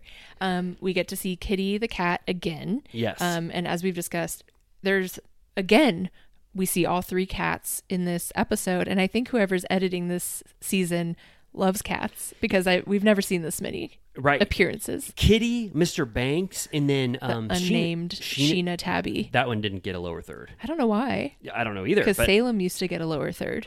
Oh, but that- I don't know where he has gone. He's probably passed. Um, but then they show that Sandoval has invested in a white noise machine that for some reason he blasts in the hallway so that people can't overhear his conversations, I guess. he said that people were like sneaking outside of his door. It, like Ariana's guests were sneaking and and reporting on things that he would say to his friends. Like when he'd have like Jason and Kyle Chan over, like Yeah. he, there'd be like text chains about the things that Sandoval was saying. So he blasts this white noise machine in the in the in the upstairs area. Yes. Um, and then, so then Anne asks Ariana i about the potential party, and she's like, absolutely not. Um, I find that very disrespectful. Yeah. First of all, She said, if there are people here making noise, I'll call the cops. Thank you. And Anne's like, okay, um, I'm so sorry. sorry. okay, that sounds really good. Okay, enjoy walking Maya. Um, I so I had to I have to ask, and you know this is this is controversial or whatever, but like given Anne's demeanor and how hard this is for Anne, like we just know, like you're even though she's Sandoval's assistant, I mean she's doing a lot of work for both of them, right? I mean she's Yeah. sort of like she is helping Ariana in a way that they have this mediator. Yeah. Did you think Ariana? I know it was all aimed at Sandoval, but do you think that she was slightly a little rude to Anne for being the mediator? Yeah. I was just like Anne's energy was so sweet, and it's a classic. Don't kill the messenger. Exactly. And- yeah, she was like, at one point, she was like, I'll be doing what I already do and doing, she basically says, I'll do whatever the hell I want in my own house. I'm I'm, gonna like, why do you have to say it like that to her? Yeah, she she said, "I'm going to continue to exist like I always do within my house," and uh, the way she said it, even though the recipient is Tom Sandoval, you're saying it to Anne, Yeah. who's just sitting there going like, "Oh my God, this is horrible," and, and Yeah. Anne's texts are so caveated with apologies, and I'm so you know like It's I'm like, so sorry. hey, sorry to bother you, but I have to ask if this would be okay. Let me know. If I know not, it's I'm horrible. sorry. I know it's horrible, and I don't even want to bother you right now. That's how I text, to be honest. How Yeah. Anne's text. Um, so I just- Tiptoeing. So I just thought that I just thought that Ariana, I know that you have that righteous fury. It's not fury, but you have righteous indignation. Well, sure, but it's like, how are you s- guys supposed to exist without a person like that? Uh, uh, right, and I said I was thinking like I know Anne is the proxy for Tom Sandoval, but like I said, she's doing something for you too by not making you have to deal with these things, you know, with Tom directly. So I just didn't think even a little of that spirit that should have gone to Tom should have gone to Anne because Anne, for me, watching Anne's behavior and like how she acted and how like horrible of a situation this was that was like the worst recipient for that kind of attitude if it was like billie lee or Right. kyle chan Like, like, yeah, like one of his allies. jason if, if he said jason's my assistant now and jason was like you know i am tom sandoval's ally so like here, here's what tom sandoval wants deal with it. But anne is like so um w- equivocal or like like fully trying to do the best she can for ariana as well because i'm sure on a on a deeper personal level she fully understands what ariana is going through. So i just i just I- yeah, she it- could have added in like a, I'm sorry, like thank you for like mediating. This is not aimed towards you, but tell him to fuck off. Yes, exactly. Like I am, I'm uh, specifically, I am not killing the messenger, but it just makes me so mad. And maybe they cut scenes like that. You Yeah. know, maybe Ariana is good, but from what we got to see as viewers, I was like, Ariana, keep keep this fury, uh, not fury, but whatever, righteous anger in check because Yeah. Anne is trying her best. I think it was also maybe for the cam not that she was performing for the cameras, but she wanted to show that she's like Yes. not letting anything slide. She's like, this is what I, how I would react to Tom Sandoval if he was telling me Yeah. this. Like, I don't want you to forget how I'm acting towards Tom Sandoval, even Yeah. though it's to Anne, one of the sweetest people I've ever seen on television. They should have her be bartender. I know. I, I, I really, I was like, I kept getting more and more sold on Anne, not just from this scene, but every other scene in the future. I hope she was making a good wage I, I during that time. I have to assume she was, and she just started a podcast. She did. It's called "We Signed an NDA," Ooh. and she's talking about, I think, being an assistant. I guess whatever she can say apart from the NDA. Every time you open your mouth, you're telling me who now has a podcast. Yeah, I just told you when we were pissing um, in the toilet together. I said, um, I said Billie Lee just started a podcast right now. She just published it. It's called Billy Billy and the Kid, and it's Billy, and she has a kid co-host named Little Timmy, and her and Little Timmy talk about um, Scandival and Billie's place in Sandoval's home. So it's called Billy and the Kid. Not to plug, 'cause that's a free plug, but that just came out. Speaking of everyone having a podcast, and then Kyle Chan has a us. podcast. Uh, we know Jason has a podcast. He's on the Sandoval one. right. Anyway, Okay. Um, okay, so then we go to Villa Rosa. We do? and, Yeah, really quick. just really quick. Um, my favorite was that Le- so they're getting Lisa's getting ready to go to the goodbye pump Yes. uh, event. And her hairstylist is like how are we going to do your hair today? Should we put it up? And she goes no we can't put my hair up. This is not a party not a celebration. And i love knowing that in her mind if you put your hair up it's special celebratory occasions only. Yes, I yeah. it would be inappropriate I, I, I to love put that your too. hair up. I I did not realize that that was how she like what she took into the equation when she's factoring in different hairstyles. yeah i guess in retrospect she rarely ha- has her hair up No, right, right. I, I I was trying to think of. She had her hair up maybe at Katie and uh, Schwartz's wedding when she did her beer bong. I think I remember her hair being up before she barfed. and maybe for pandora's wedding i remember she wore a tiara but i don't remember if her hair was so up it's or down. rare and it has to be a good occasion. So we did learn that. I really, I really like that. Yeah. And this is, I feel like this is one of Lisa's rare L's in the Vanderpump Rules universe. Mm-hmm. Like she wants to properly let the audience know that this is sad and that this is not at all can't be construed as like a win or like any there's nothing better to make of this. It's just a bummer that Yeah. pump is closing. Yeah she said that ken's looking to retire and basically if the rent was going way up and they would have to sign for another 10 years.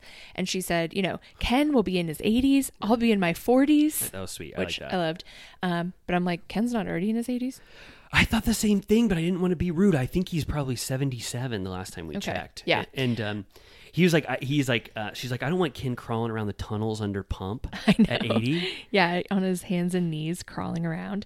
Um, they show it later, but they they show a pump montage, which of course includes the olive trees, but they didn't show the the digging of the tread tunnel. No, but you could see where that tree was going to be planted. That there was already sort of a, a, a way deeper hole than the tree needed Yeah. under.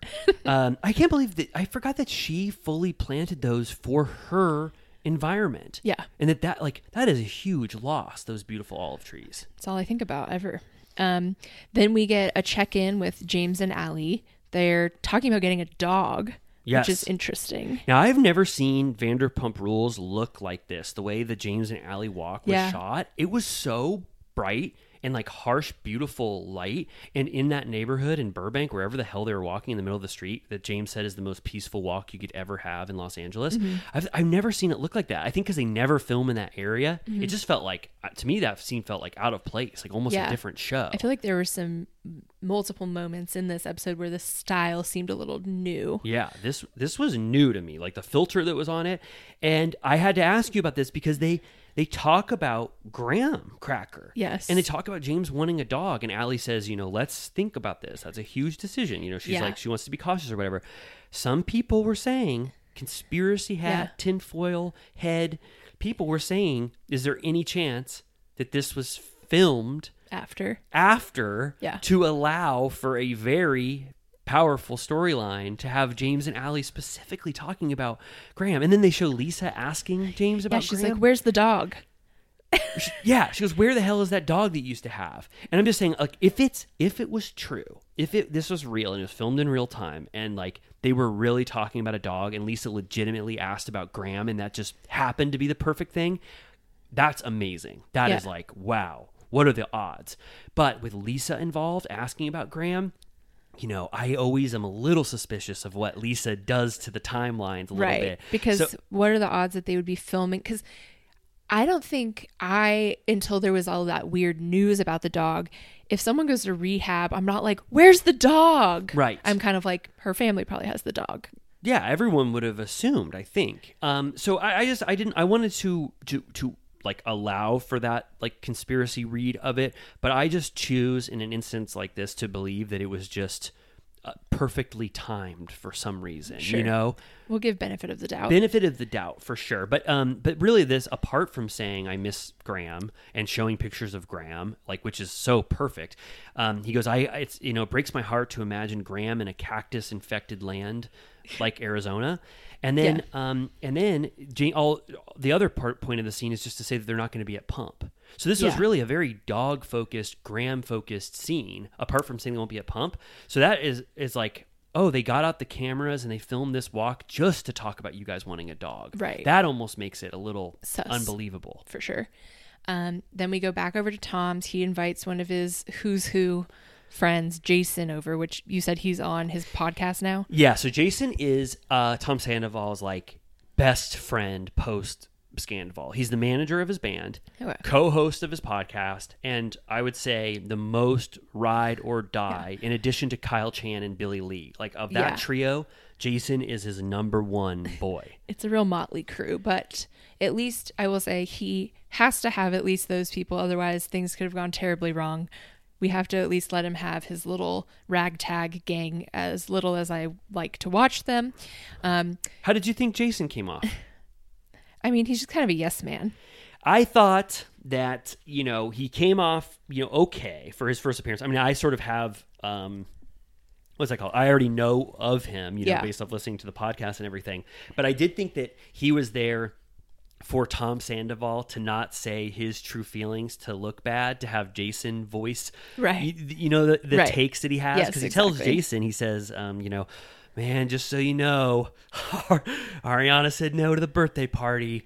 I don't Yeah. know. He didn't. He didn't even say like I think that's bad or No. like she's being horrible. And, and she, he lets Jason's Jason like, is she even allowed to tell you no? Like, we should do it anyway. oh, that's so weird. He's like, he's like, you deserve a party. It's just your friends gathering, um, you know, He's for like, your birthday. she's having people over all the time. Yeah, so I feel like he is there specifically to be a surrogate to say the devil's advocate slash viewpoint that Tom Sandoval actually has, but Tom Sandoval is thinking about the audience at this point. Right. So he's like, "You say it." It's not a bad idea. No, I, I'm right. Um, It's not. Also, Jason uh, only wanted to drink water, but then Sandoval offered crushed ice for the water, and I was like, honestly, I love that. Yeah, and Jason said, um, "How did you know, you know, that I would want crushed ice in addition to water? That, was is perfect." a sign of a homeowner being a bartender because he prioritized getting that ice machine put in, Yeah. which is like my ultimate dream. I know. We talk, remember in the summer when we were so hot, we were talking like we had the ice minute every week. Yes. that was so fun. I know. But- I just don't want one of those um, countertop ones because they're so hard to clean. So one day maybe I can have a real professional one, which is also a big ongoing bit in Andy Cohen's Daddy Diaries book. I remember because it was so loud. One of his neighbors says that ice machine is the loudest thing I've ever heard in my life. So he has to get it replaced, right, and put it in his like lower area. um, well, Jason goes, you know, he, he- Jason is saying you just should have people over. It's your birthday. It's not a big deal. Like, what the hell is going on? You know, saying what Tom really wants to hear. And then Anne says, he inter- has to interrupt. She goes, I'm so sorry. Um, but, you know, Ariana said, if you have a party, she's going to call the cops on you. And Jason gets stunned and he says, jaw dropped. Nuts. Right? yeah.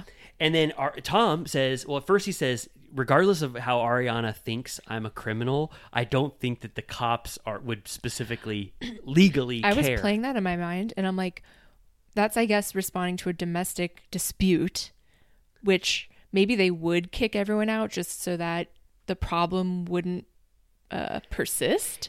Yeah, no, yeah, I, I think that his he's like I think he's trying to say because he keeps saying how Ariana is labeling him like a psycho, Right. and like a criminal and devious, and Yeah. like you know they use those terms, like Right, Lala right, right. used those terms. They were they were like he is a sub Yeah. subhuman. So he's saying I think he's trying to push that back and just say like I know Ariana deems me a criminal for cheating on her, but the the in the law of the land they're not Sure. going to give a shit, but they would. But like, yeah, I, I was just playing it out You're of my right. mind. I'm like, what would happen if the cops came to the door? I feel like they would just be like trying to de-escalate it and be like, this is a waste of our time. Can you guys like Yeah. just scrap this event so that we don't get called again? Yeah, it, it would be. like I mean, it's like a mini Kim and Kroy. I mean, they're Yeah. going to domestic disputes uh, about shit that they're going through, Right. and they try to like work through it with them. Yeah, that's like, I mean, I doubt she even actually, maybe she would actually do it, but at that point, I would say that would be a, a waste of public resources. Yeah, um, and yeah, and I, I I barely want to bring this up, but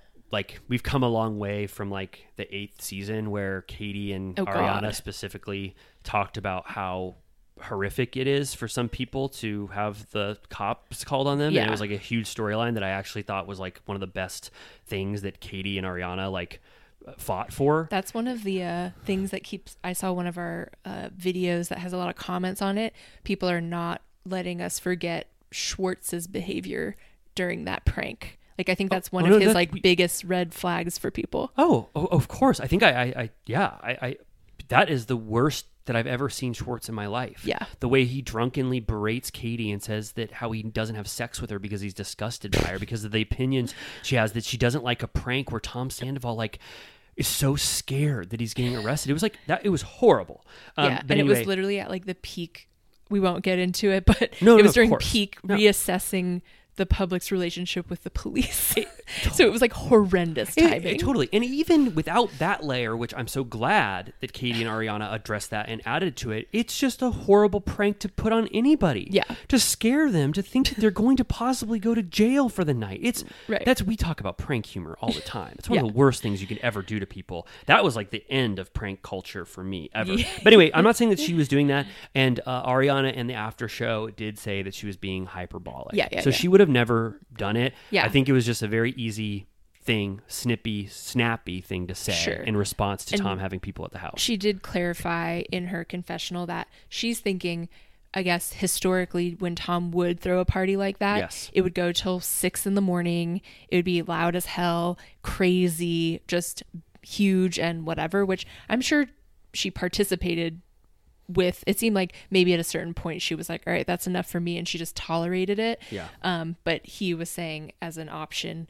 let's do a small group over by midnight. Yep. That was his offer. And then Ann texts Ariana. She goes, "So sorry. I'm so sorry. I'm sorry to bother you, but I am so so sorry. But Tom wants to have 12 people over, and they will get out at the stroke of midnight. I'm so so sorry about this, right? And then and then uh, she ends up texting too fast because Tom wants to make a, a, a quick He wanted to say, I- I, am having a party. It'll be over by midnight, not asking. And she was like, I already sent it. Sorry. sorry. I'm sorry. What the hell can I do? I'm so She's like, sorry. I have quick thumbs. yeah, exactly. Um, also, did you happen to notice and watch the Madame Web ad with the Toms? I didn't watch it. I, I use the breaks when I'm watching Vanderpump Rules very strategically to do certified turtle piss breaks or to feed, you know, George or Archie or whatever. So I missed it and I didn't go back Kind of it. amazing. It's good. it's it's wild. Okay, so wow. it starts. It happened very quickly because you know they play those immediately, like before you even like realize it's an ad or whatever, and it's like the Toms reenacting. It says it basically is. If I had Madame Web's powers, I would change so many things. And then they reenact famous fuck ups from the show, including Ring on a String, Joint Bachelor Bachelorette Party, like the battered wife scene Wow. and like they play the old clip and then it shows them doing like an improved version where they're like it shows him he opens the door where he's usually sitting on the toilet but Schwartz in the new version is wearing like a suit and a sash and uh, he hands him a glass of wine and they cheers and they're like this is so much better Wow. so what are Madam Web's powers? she can see the future Really? yeah Wow. And sort of like um Cedric in Reality of a Scandal, right? exactly Wow. Um, and then there's uh, the voiceover at the end that's like Madame, like Madame Web coming soon or whatever. Madame Web, right? Madame. Yeah, no, you're right. Yeah, no, no, Yeah, I'm just saying Madam. I, have never I've never I've never Madame? I've never heard of that Madame. I've never heard of that that character. the Yeah, super, me neither. superhero. Um, but Sandoval does the VO. That's like Madame Web coming soon or whatever. Does he say does he say he would do Scandival over again? They go, anything you would do differently? And he goes, oh boy. That's Really? like the end. Yeah. And oh boy at the end? I have to watch this. Yeah. It's pretty, I mean, he needs the cash, I'm sure. So happy for them that they got that little cash out. I don't know if the internet was outraged about it. Jimmy was like, people are going to boycott Madame Web now because they hate Tom. yeah, I didn't tell you, but I'm I'm boycotting it. I'm not gonna see I already had tickets to see it first night I in thought theaters. Sydney Sweeney was your favorite actress of Is all she- time. Is she in it? She's like, um, yes, it's Dakota Johnson and Sydney Sweeney. Dakota Johnson and Sydney Sweeney. Never mind. I'm sorry, guys. I can't boycott it. I'm going to be there first night. Did you ever think it's interesting that Dakota Johnson and Dakota Fanning have the same first name? It is wild. So then next, oh, I do want to watch. I'm gonna you watch that. Ad. Oh, so they go to What a Peach, uh, Lala and Ariana. Smoothie date. Yeah, and I think this was the same afternoon where Ariana had to get out of her house to permit Jason to come in because Yeah, Ariana she's wearing was the same thing. Yep. And uh, I thought this scene was actually pretty good. Like, in terms of the weight of what they're talking about, even Yeah. though it's kind of a low key scene, I sort of have to give Lala Yeah. credit. I was surprised. vo- I was surprised too for voicing the unheard voice that's not coming from the sewer of Tom Sandoval's mouth. Yeah. For voicing an alternative to Ariana's perception of things that is not like that's something that Scheana and Katie can't do. Yeah. a- a- And not be considered ride or die. I'm So I- surprised. Like, yeah, Ariana, every time Lala has, you know, in the first episode when she says she called Rachel or messaged her, whatever, and then here when she's starting to say, you know, maybe just let Tom do some shit so that there's not drama or whatever, Ariana actually lets her say that without getting pissed, which I also am surprised by. Yes, totally. Yeah, I mean, it seems like Ariana is in her confessionals talking about, you know, this is not right what Lala is doing, but to Lala, she's being very respectful of her their relationship, Yeah. and, and treating her well. So uh, Ariana basically. Lala says, "How's the living situation?" Yeah, yeah. and then and then uh, Ariana brings up what's going on now, the birthday party. You Yeah. know that that he wants to invite people, and uh, and she says, um, he offered to give me a hotel, and Ariana said her response was just that it's my house. Yeah. I will be at my house. And then Lala says, but he's allowed to, you know, have a birthday party In his own house. in his house, right? Right. And she's like, and I'm allowed to call cops for a noise complaint. And she goes, why would you do that? and I don't know why. I mean, like, I know obviously, like, I just for some reason it struck me very powerfully Lala's reaction to that because because It makes it like embarrassing. It's like, like- it's basically like, why are you being drama? yeah, it's like I know what Scheana and Katie's response would be so far when Ariana gives her take and They'd her be like, opinions. obviously, yeah, fuck him. Yeah, Yes. Hold your ground, whatever, which is fine. Like, that's also f- the friends that you I, need. I want that. Yeah, I want that too. I'm fine. I, I love Sure. seeing how people are loyal to her. But I did think that Lala's devil's advocate was much better utilized instead of like the call with Rachel, which I thought was very forced. Yeah. Just questioning Ariana's decision making at certain points. Yeah. It is interesting to get to ask to probe Right. into it and try to Like- get to what is underneath. and I feel here. like by the end, she kind of convinced her that it wasn't worth it. Like, she goes, after they say all that, she goes, Wouldn't it be easier to move out? And Ariana's like, Yeah, once the house is sold. And she's like, So you're saying you don't want to let him buy you out because you don't want to make his life easy? And she's like, Yes. She's like, He broke the home. He doesn't get just like an easy way out or whatever, which I get. And I also understand that this is May or June or whatever. Yes. So I understand that they haven't worked that out or whatever. But this the torture of this back and forth to me is not even worth like a hundred thousand dollars. and you said that early. You said that, and I think Lala thinks that too because she was saying in the after show. Just like save yourself. She said like your home is your like safe space and like your like where your energy is restored.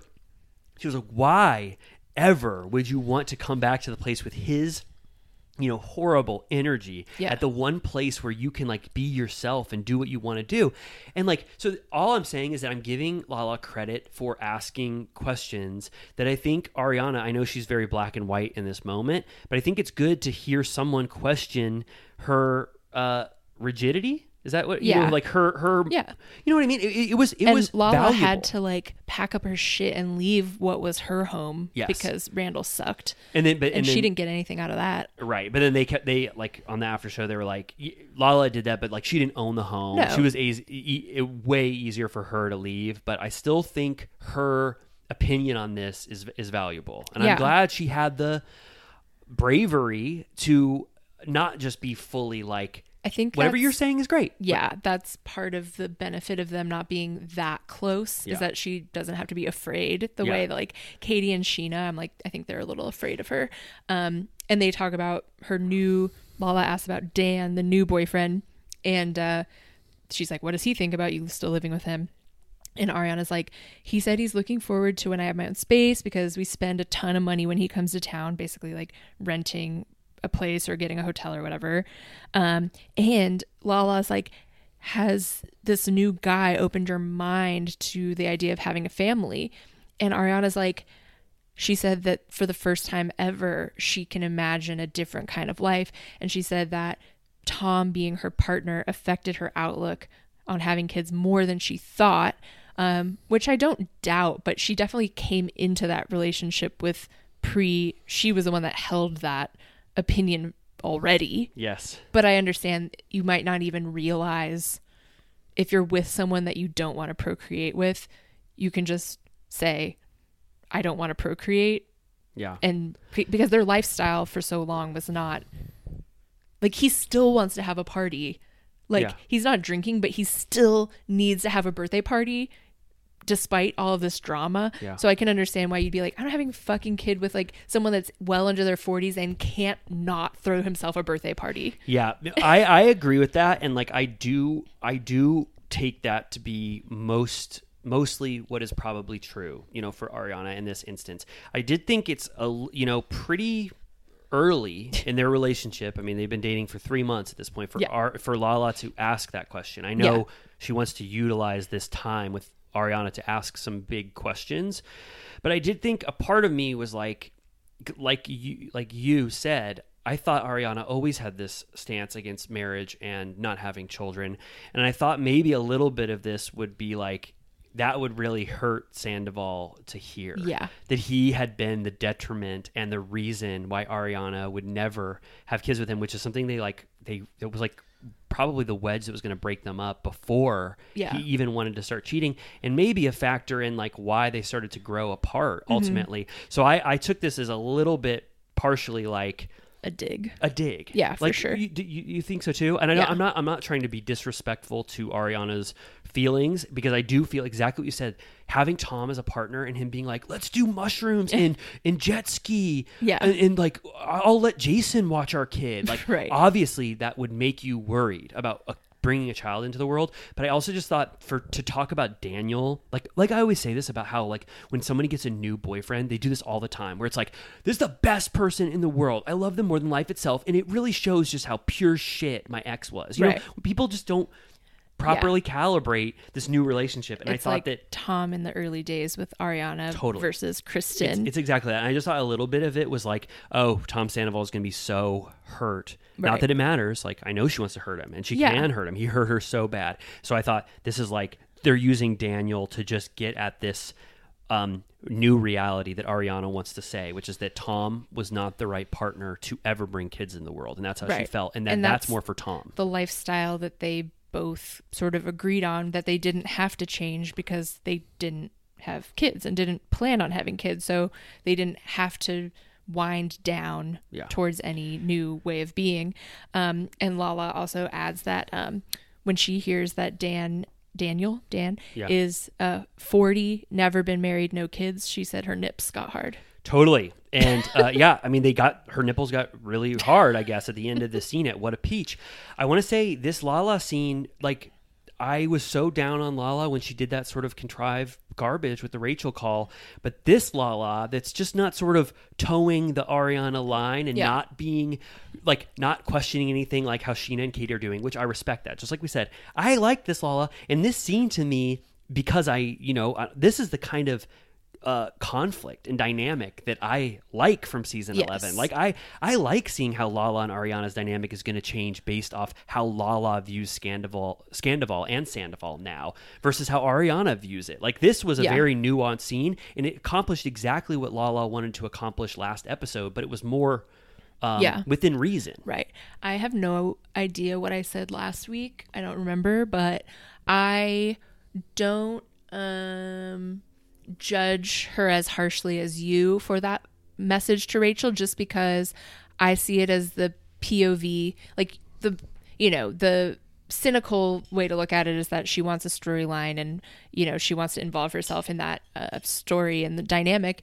The other way of looking at it to me is that she maybe um regrets uh how she came off um in the reunion and and whatever and so i think she kind of wants to absolve herself publicly even though i'm sure that the public response is not great i think she kind of wants to cleanse herself of the nastiness Yeah. a little bit Yeah, and and I, I was I was down on her just for it being like it seemed so out of character. But like the scene where she talks about her relationship with Ariana and how she doesn't feel close, and then this scene, I'm like I I'm I'm enjoying you know Lala. I I, I Yeah. didn't I don't want to be too down on her, and also I don't doubt the fact that a producer just said you absolutely have to leave a voicemail for Rachel because we want to lure her back into this show. Sure. and so she was just following like a producer driven storyline. Right. Um, then we quickly go to Pump for that party. Uh, Scheana and Lala are dressed like, I don't know, like Romy and Michele, like Vegas hookers, for lack of a better word. And I'm pretty sure it's like um, a 1 p.m. event or something. Yeah. I don't know what time it is, but they're wearing hot pink and bright purple. There's feathers, there's sequins. And I'm like, where are you going? Yeah, this this scene to me overall, like I was so glad that we got a goodbye to Pump, but this scene to me left the most like or was my the least essen- essential Yeah. scene for me. Yeah. just because like it ultimately like that wasn't a very good goodbye to No. Pump. Like they didn't really give Pump its due besides the little speech, Mm-hmm. and nothing they really talked about really warranted this scene. And also, it was filmed and sounded like absolute shit. I know. I feel like they just can't record at the restaurants anymore. it's too much. That's what we were saying last week. Yeah, I know. Tom Tom. yeah, like it's just you cannot go to the most popular place for Vanderpump Rules fans and film Vanderpump Rules with an Yeah. open audience. unless you close it She for a private have, she- event. She, should have done a private event. This Yeah. would have been this would have hit so much harder if she closed Pump and had a night scene where they all come to pay their respects to Pump, and then even maybe Sandoval has to come and show up.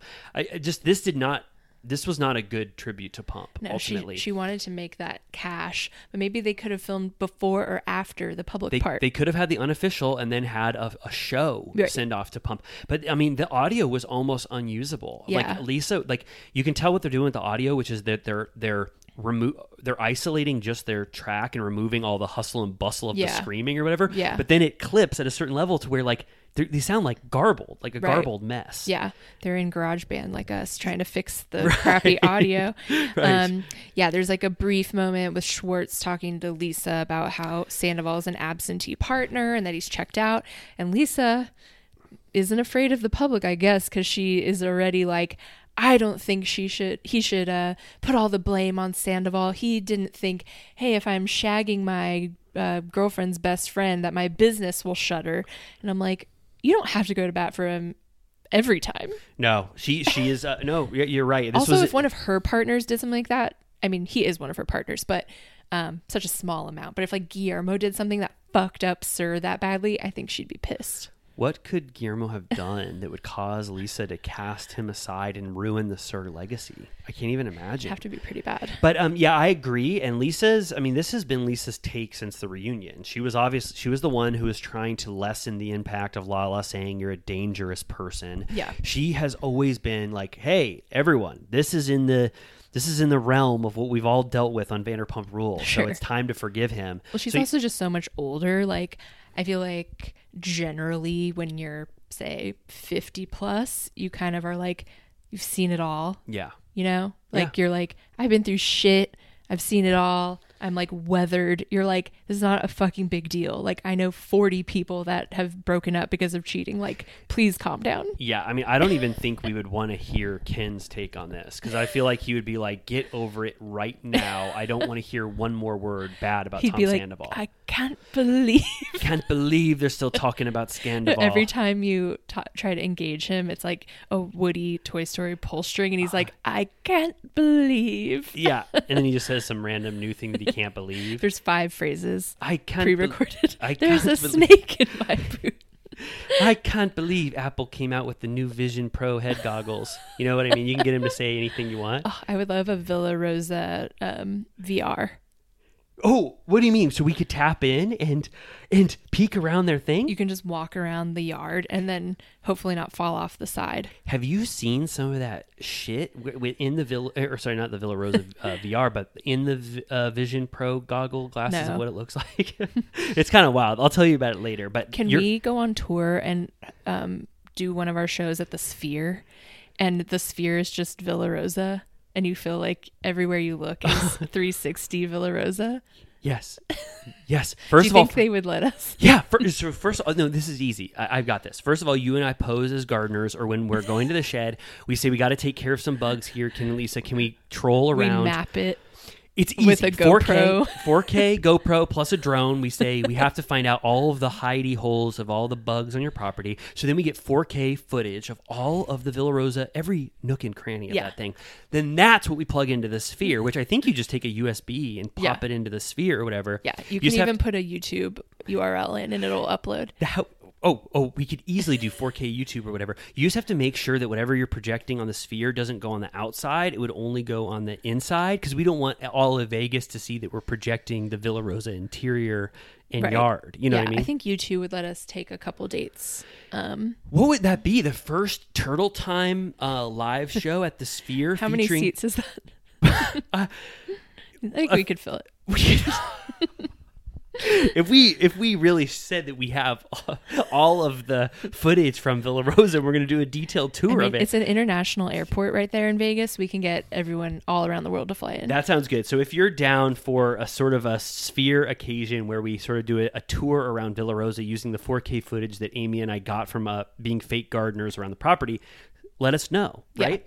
okay. Um, so we will pump. Also, I just want to say like because because we're saying I'm tooting the the horn of Vanderpump Rules. I'm saying how good everything was. This scene though, because they they're they want Lisa had to have this final scene. There's a lot of awkwardness about the cast and where they're sitting and stuff. Like this is only because I'm a I'm very tapped in, but Yeah. like Katie's like, "Should we um move our restless legs and go stand somewhere else?" Should we? She really, l- literally, I think said, "Let's." What do you say when you have to move your legs? Can we? Can we? Yeah. What do you say when you move your legs?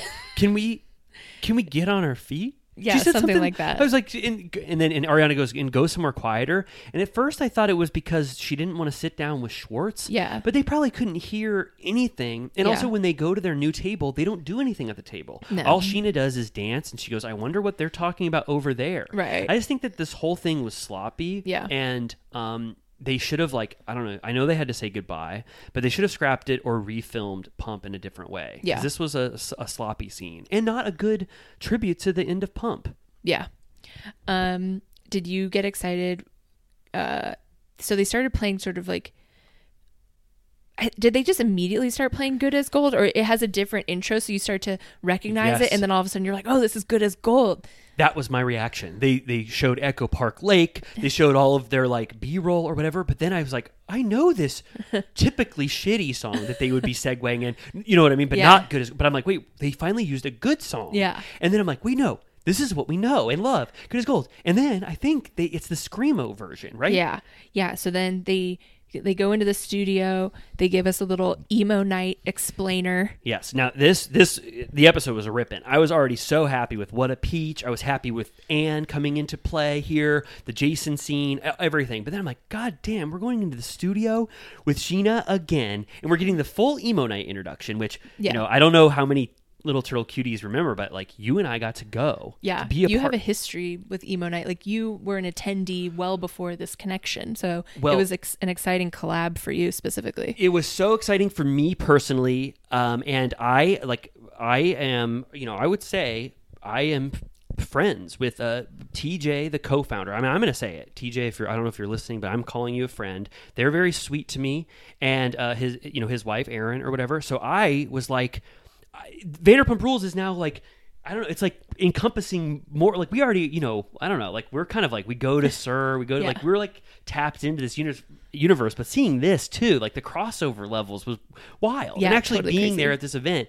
So anyway, Yeah. like Scheana singing the "Good as Gold" screamo remix was just like one of the coolest things in the world. Yeah, she um, says that because Brock is like, "Wow, I've never been in the studio with you," because she had taken a long break from music, and I had completely erased from my memory her 2019 music video with is it Brett? Brett. uh, from the flop season where it's like a very erotic music Yes. video that everyone gave her so much shit for and i had i truly like that season to me is deleted from the canon No, okay, yes, exactly. I mean, no, it's not deleted from my canon. I'm a season nine defender, and what I thought is that I did sort of forget that song, um, but and the music video is wild. I mean, they have Brett like, like on top of Scheana, fake, like humping her in his Yeah. jeans. Like it was, it's, it's. it's i guess supposed to be humorous What? Oh, was it? Oh, I, oh, I wasn't sure because the scenes they, they take in isolation, I didn't know it, it was supposed to be it's humorous. so over the top that i feel like it starts out as like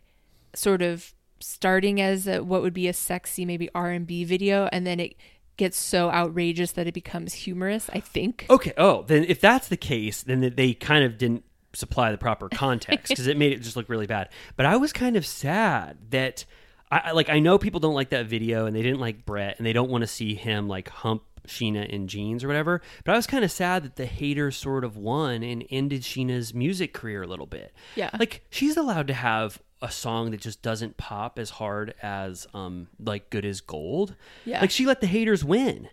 it's true You know what I like? Don't like you know what I mean? Like I, I kind of felt bad for her, like Yeah. when she was saying like the hate for that video. Like I kind of wish that we would have been commentating or talking about stuff like that because I would have never let her feel that bad for having that sexual video with Brett. I would have been like, this song's okay. like Yeah. She was like, you know, you're not that great of a singer. Let's just quit while we're ahead. Like, and I'm like, well, you know, I, but now she's coming back and like I like her songs like Christmas Sleigh or whatever was good. I like the Good as Gold screamo remix. I feel like there's been another song. Uber Eats. the Uber Eats song is is amazing. I'm just saying that like I don't I just I'm I was sad to hear that the reaction from One More Time was so negative that Scheana put down the mic. Yeah. And then Emo Night revitalized it. It's kind Yeah. of like a success story, a little bit for emo night that true. they reignited her passion for music. It's true. Um, here she introduces something that I feel like we can just wait and talk about when they get into Yes. detail. But she reveals that she was diagnosed with uh, postpartum OCD and that she hasn't let anyone, basically, but her mom, babysit Summer Moon because she has, uh, you know, it like terrifies her and gives her so much anxiety. Um, but there's in a couple scenes they go into it, so I feel like we can talk about it there. totally. But she, but but yeah, but she like she just with her o- postpartum OCD, like she really has trouble navigating like who can take care of Yeah. Summer. So it's like, yeah, we'll we'll talk about it. But um, I do want to just give credit to Scheana for laying down the screamo version of, of those lyrics in one take, where she does that the. Well, I forget the line that like she screams. "Have a good time" or whatever.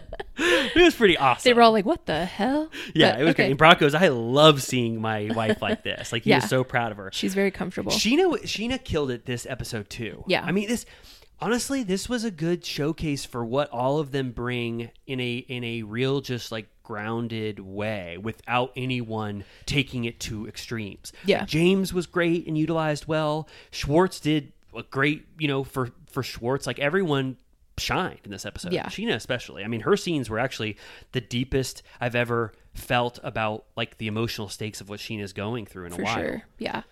Um, okay, then we see Tom and Tom meeting up at the Belmont. Right, which is a, a, a, a establishment that they go to often. Saucy and Bo go there. I think Greg is a co-owner of Belmont, and because they're they went to Belmont so often, I think that might have been the the bridge to having him start Schwartz and Sandy's with them potentially. I, I think that's accurate. Right.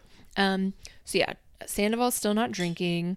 He reveals oh yeah, we kind of skipped by at one point. Um Sandoval said earlier when he was talking to friend, his friend Jason, uh, he revealed in his confessional that he's still very much in love with Rachel, um, which we didn't mention, which What? I was kind of surprised by, which I guess is kind of a reminder of how early days this era still is. Yeah, and then but and then Jason asked, he goes, "How long has it been since you've talked to her?" And I felt like Tom Sandoval took a minute before he said it's been a few weeks because I feel like he was sort of wondering if he should lie or not, you know, because he, did really pause. But obviously things are not going well if he hasn't talked to her you know, for two full weeks when he's seemingly in love. Right. Um, and he says here that he got sober when Rachel went away to her facility or whatever because she had to be sober there. And so he felt like in solidarity he would not drink. Um, Schwartz greets him and he says, I feel like you're you're like a mythological creature, like a cryptid. Yeah, and um, yeah. So it's it's sort of a cold reception from Schwartz, Yeah. and I know it really probably hurts Schwartz to give someone a cold reception, you know, Yeah. because he's such a like wants to. I'm kind of proud of him. Me too. Like he was still nice. He's still meeting up with him. He still goes to the birthday, but he gives him some tough love. And at one point, Sandoval's like, "Are you gonna stay on my side or what?" And Schwartz says, "I'm gonna do what's good for me." Yeah. And I was like, "Holy shit!" He's never said that in his life. Ser- yeah, I never heard him say me before. Um, I wanted to ask you before we brush past it, what is a krypton? I think, I think, I couldn't tell if he said crypt. It sounded like he said krypton, but I think he meant cryptid, which is like What's a cryptid? it means um, a creature that is found in stories that some people believe exist or say they have seen, but has that never been has never been proven to exist, i.e., like a Bigfoot, Oh. a Sasquatch, Wow. um, something like that. He really pulled from the brain archives for that. Like that was a cryptid. Yeah. I thought, oh, my take is so much worse. I thought like a crypt Krypton, a Kryptonian from Krypton, um, like Superman's home planet. Yeah. But yours makes so much more sense. Cryptid. Cryptid. Whoa, I never heard that Um, before. I wonder if he fancies himself a little bit of a, you know, ancient aliens kind of a guy. I feel like him and Craig could maybe bond in that area. Okay, so maybe that's what he was pulling from. Yeah. Um so then uh you know, he they get into the nitty-gritty of Schwartz and Sandy's. Um, you know, he's like Schwartz felt totally abandoned during this time. Um, Sandoval says that he was going through it because Ariana didn't pay any bills for like eight months. He said his bank account was literally overdrawn. He had to pull, you know, 500 here, 500 there to pay their mortgage. You know, he's covering that, gardening, cleaning, like all of the household expenses, which I guess he's just doing out of guilt. But I feel like at a certain point, you can just be like, I don't know, like Yeah. make her pay. yeah, uh, Ariana uh, spoke about this on the after show, which is now becoming essential to the viewing experience because they answer a bunch of questions. She said that she's requested three times for written statements of exactly what needs to be paid because she doesn't trust Tom's accounting. Uh-huh. And then Tom Sandoval said in retort or, or rebuttal to that, he's like, "What do you think? I'm faking the Spectrum bill? It's like this is it. It's Right. eighty dollars or whatever." She said, "Well, I found out that I was overpaying for my mortgage. That you Oh. weren't properly or accurately telling me what my monthly payments were on the mortgage. So I don't trust you at Mm-hmm. all. And I've asked three times for him to give written statements that are like verified by someone, and he has not done it. So there's always a counter to Sure. what Sandoval. I says. figured there was more there there. Um, Um, and uh, Schwar- uh, Sandoval's pissed that Schwartz talked about him on Jax's podcast of all people. That Yeah. particularly rubbed him the wrong way. And Schwartz is saying, um, I wish that you were just around to help us with, you know, Schwartz and Sandy's turned into a shitstorm. I wish that you were pitching solutions like, should we hire a PR team? Should we try XYZ? And he said, it seems like you didn't give a shit. Should I wear a mask? Should Tom Sandoval dress as a different person in sort of a Mission Impossible mask and Yeah. sort of go go around? Um, that said, I, w- I think I totally like feel sorry for Schwartz and I mean maybe that'll get me in trouble too. But I No, no. understand that he had to do that by himself and it was really stressful and whatever. I also understand that Sandoval, I imagine for at least a month, couldn't if I were him, yeah.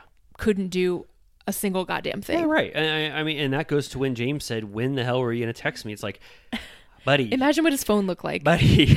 I'm sorry. I was having trouble for the three months post Candival, but um, I, I, but I do understand that he that he why Schwartz. I, I- no, you're right. I mean, you you that's the proper counter, but I do think that like. It is, yeah, you know, you're right. You know, I'm not even going to say the the because Schwartz said it. It's like it makes sense why he thought that Schwartz would do something to rally business, but also you can totally understand Sandoval why his head was not in the proper place to do anything that he had to deal with. Yeah, I assume he was just, you know, this is not me defending him. I'm just saying I have a feeling he was, and I think he probably said this, like, was literally surviving, like, Yeah. day to day, like, trying not to just die. Yeah, of because course. the entire world wanted him. Can I say a, can I say a mean thing about Sandoval? Yeah, Really? always.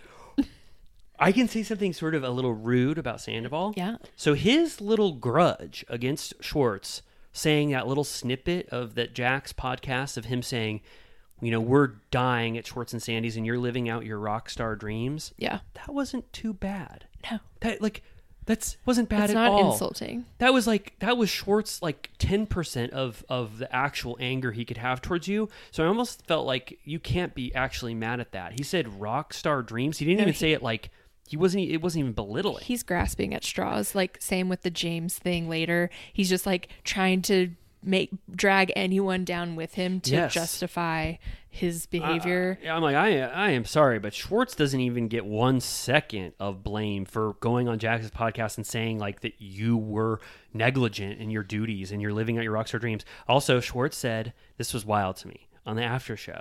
He goes, just so you know, Sandoval, Jax edited out a lot of other stuff I said defending you on the podcast. Uh, so I thought, what the hell? That podcast I listened to, Schwartz was going off and saying No good things about Sandoval. integrity. And Jax was just in there in GarageBand and Snip. Brittany going, "Let's cut out that shit. That's not going to play well at all." Yeah. They, that's that's horrible. Yeah. Jax, should you Jax, you you can't just snip out stuff that's like, what if? I mean, like we need to factor in Schwartz's true feelings on that podcast. Why would he want to cut out when he defended Sandoval? Right, right. Um, okay, and then uh, they just talk about how tomorrow is uh, Sandoval's birthday, and he's like, "Yeah, um, Ariana's not going to be home. She's going to emo night." And we did fact check this because we were at emo night that night, and we looked it up, and it was his birthday. That is real. It wasn't faked. Yeah. Uh, and we all thought while we were watching it, we are like, are they trying to make this more like, um, you know, two events on the same night? Like, how will people choose? But then, Right. like, it was actually no. We were at emo night on Tom Sandoval's birthday, which we had no idea. We didn't look that up that day. No, it's no. real. Yeah, that was wild. Um, yeah. So it, it, I yeah, and so and then like uh, Schwartz says Scheana invited me to emo night. Mm-hmm. And then that's when Sandoval says, "Well, are you with me or are you against me?" and uh, Schwartz says, like you said, and we're proud of him. He said, "I'm doing me." Yes. Right? Um, yeah, and we, I mean, is it a spoiler? We we did see Schwartz in the flesh that night. So Ye- I don't think. Yeah, if you if you don't want spoilers for what's to come on emo night, but I feel like like everyone saw this coverage and we talked about it actively when it Yeah. happened. Like, yeah, I mean, so 20, And 30 seconds if you don't want spoilers. Okay, yeah, we'll just say what we saw really quickly. Yeah. Uh, Kristen's also there. Yeah, Kristen came. She tried to get her friend in, and they wouldn't let her in for a second. So she made a big deal and talked to production about getting her friend in. Yeah, James and Ally. Um, We saw James and Schwartz uh, confront each other and talk again. was there anyone else fun? Uh, well, James came down after Ariana, Katie, and uh, Scheana got done DJing, and he uh, went by the DJ booth for a second, and I think possibly played a song. Um, it was, I mean, I, I, I, this is a huge spoiler, but I'm just gonna say, and then you know Tom Sandoval came and stormed the stage and said, "I'm more emo than all of you." So There was a bit of an insurrection. so anyway, uh, but emo night is going to be like there's a lot of shit that goes down. So I love that to be continued Yeah. cliffhanger. for sure. Um, okay, then we pop over to Scheana's house. Uh, her mom comes out with Summer Moon. Did you notice her mom had gotten Jersey Mike's? No, She had a Jersey Mike's cup. I was like, hell yeah. that's awesome. Did it show what sandwich she got? It was just the cup. She had already eaten the sandwich. Couldn't see. I, I was thinking really quick, just Erica. This whole scene, Scheana's mom, sort of an unsung hero in the Vanderpump Rules universe. like she's a really good. Supporting. Mom. She's low key been here all along. She's never done anything like weird or had a bad take. yeah, she kind of keeps to herself. she keeps to herself. She never is like, you know, she wasn't like Stassi's mom who clearly wanted scenes and Yeah. like wanted to be over the top to like Yeah. make entertainment. She wasn't like Linda Garcia Darnell or whatever her name is. She's the opposite of Linda Garcia Darnell. I just wanted to give a shout out to Erica and I liked her in this scene. Yeah. Um, so they explain that because of Scheana's anxiety and postpartum OCD, that she has a real problem letting anyone babysit except her mom. But her mom has a torn rotator cuff, so she like currently cannot put Summer Moon in the crib. So they have enlisted a young friend, Tori, Yes. who is I don't know in her early twenties probably, who can lift. She can act as her mom's arms. Yes. Uh, but the mom will still be sitting. She will still be present. Yeah. But just when they need her lifted, Right. they will have a second human Right. To lift and drop. But they want they want Tori behind Erica specifically, so it's her arms, but Summer Moon still sees Erica, but it's just Tori's arms navigating Yes. what Erica can do. yeah, so she puts not, her arms through her arm slits and Right. just pretends that it's her I thought that was interesting to to that Summer Moon sort of needs that, like you know what I mean. Like she doesn't want it disrupted, um, Right. Having the Erica time. Yes. Um, Um, but this is where we get a little glimpse into maybe the dark side of Brock a little bit. okay, you're saying dark side. Just a little bit. I mean, one could call it just marital tension. I'll say insensitive side. Yeah. But d- you're right. I mean, dark. It was whatever. It, wasn't was the light side. of Giving the shades of PK and Dorit's therapy session. Yes. Of just undermining their Mental health. real, yeah, mental health problems. Um, and I want to say just just again for context about sh- what Scheana's going through, which I was I did not know this. She was like, I have trouble being alone with Summer because I'm always thinking Summer Moon because I'm always thinking of like the worst case thing imaginable imaginable, and it'll flash in my mind, and I'll get so like worried and Yeah. anxious. It's like that's a big deal. yeah, I know. I was thinking. I mean, I'm sure that's like honestly pretty common, and I feel like you hear more about that with like people that have infants because it's they're so fragile and Yeah. like it's so new and so scary. Um, but it's I think like good for her to say that this is still happening to me. She's like how old? Like three or something. Yeah, two or three. Yeah. Um, that that's still happening for her, which like sucks and you know is I think relatable to a lot of people. But um, but uh, Brock, Yeah. he describes it as her inability to let things go. Um, you know, he kind of makes a flippant remark about her OCD, sort of like eye rolly. Yeah. Um, her mom and her kind of come at him immediately. Scheana lets out a rare shut up to Brock too. Yeah. She was like, she, he goes, "Why are you so triggered?" Right. It's because he was being so dismissive. Yeah. Of her feelings. He's like, "I've been wanting a nanny for months." Yeah. Um, he says in his confessional that he misses his wife having a good day and that he, he kind of breaks it down to that he's annoyed that they can never get anything done. Yeah. He said when they first got together, they were a juggernaut of getting things done. You know, they, I feel like if you, you could put together a montage of them vlogging, him doing push ups with her on his back, him putting a TV up on the wall, like they were just like, n- go, go, go, go, go.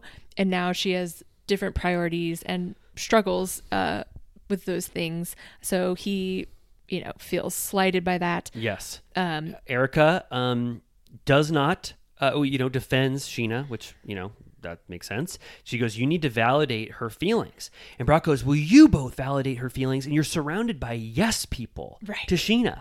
yeah. And so I think that there's a little bit of tension between Erica and Brock, which I, I remember, I think last season there was a tension where Scheana talked about how like Erica and Brock fight a lot. Like Mm-hmm. in maybe in like the ninth season. She's like, and you can still see that like Erica and Brock, I think, you know, get into it a lot. Yeah. Um, also here when Scheana starts to get upset, um, her fatty tabby cat comes over. He, it felt like he could tell she was sad and came and sat on her lap. And I'm like, give him or her a lower third already. That was so sweet. And then in the next scene at James and Ally's house, immediately Mr. Banks, cat shot. They mention him. They say someone knocks on the door. It's Schwartz, and they're like, "Mr. Banks, you have a visitor." So he's fully involved. Schwartz brings in a house plant, which I guess is his new thing. Yeah, milk tree plant, I think he said. Yeah, uh, it was like a spiky thing. James pricks himself on it. Yeah. Um, and Schwartz says it does sting to celebrate James's new homeownership because he was once a homeowner. He's afraid he'll never be one again. Um, and they showed a mon- like a montage of him giving a house tour when he first bought his house.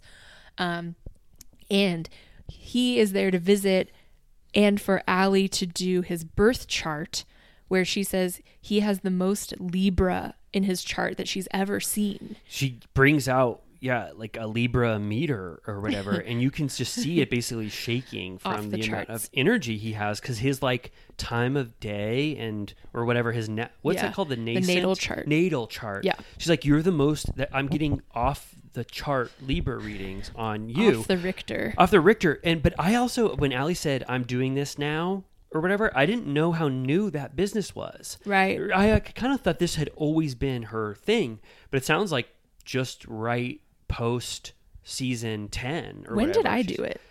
Yeah, I was thinking It might have did it. been right around this time. You did it while we were actively watching Vanderpump Rules season 10, right? Last summer. Yes. Right? Yeah. Because we went to SUR, and that's where we decided to do it.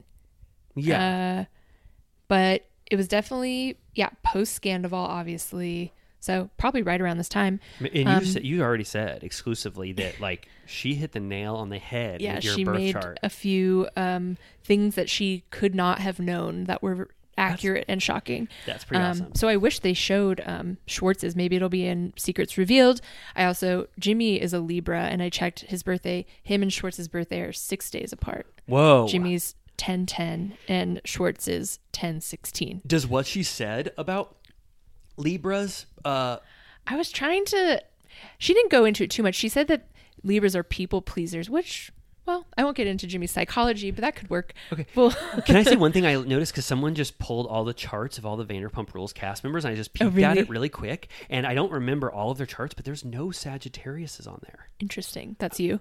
Yeah, well, and I'm not. I'm not trying to make this about me, but what is it about Sagittarius that doesn't allow them to Doesn't ever, translate. Like that's kind of interesting. of all the signs, Yeah. I Are any of them Capricorns? Do you remember? Ooh, I'd have to look again. Well, I Ally's a. Capricorn. She I- told me think- that. yeah, I think there was every other sign. Okay.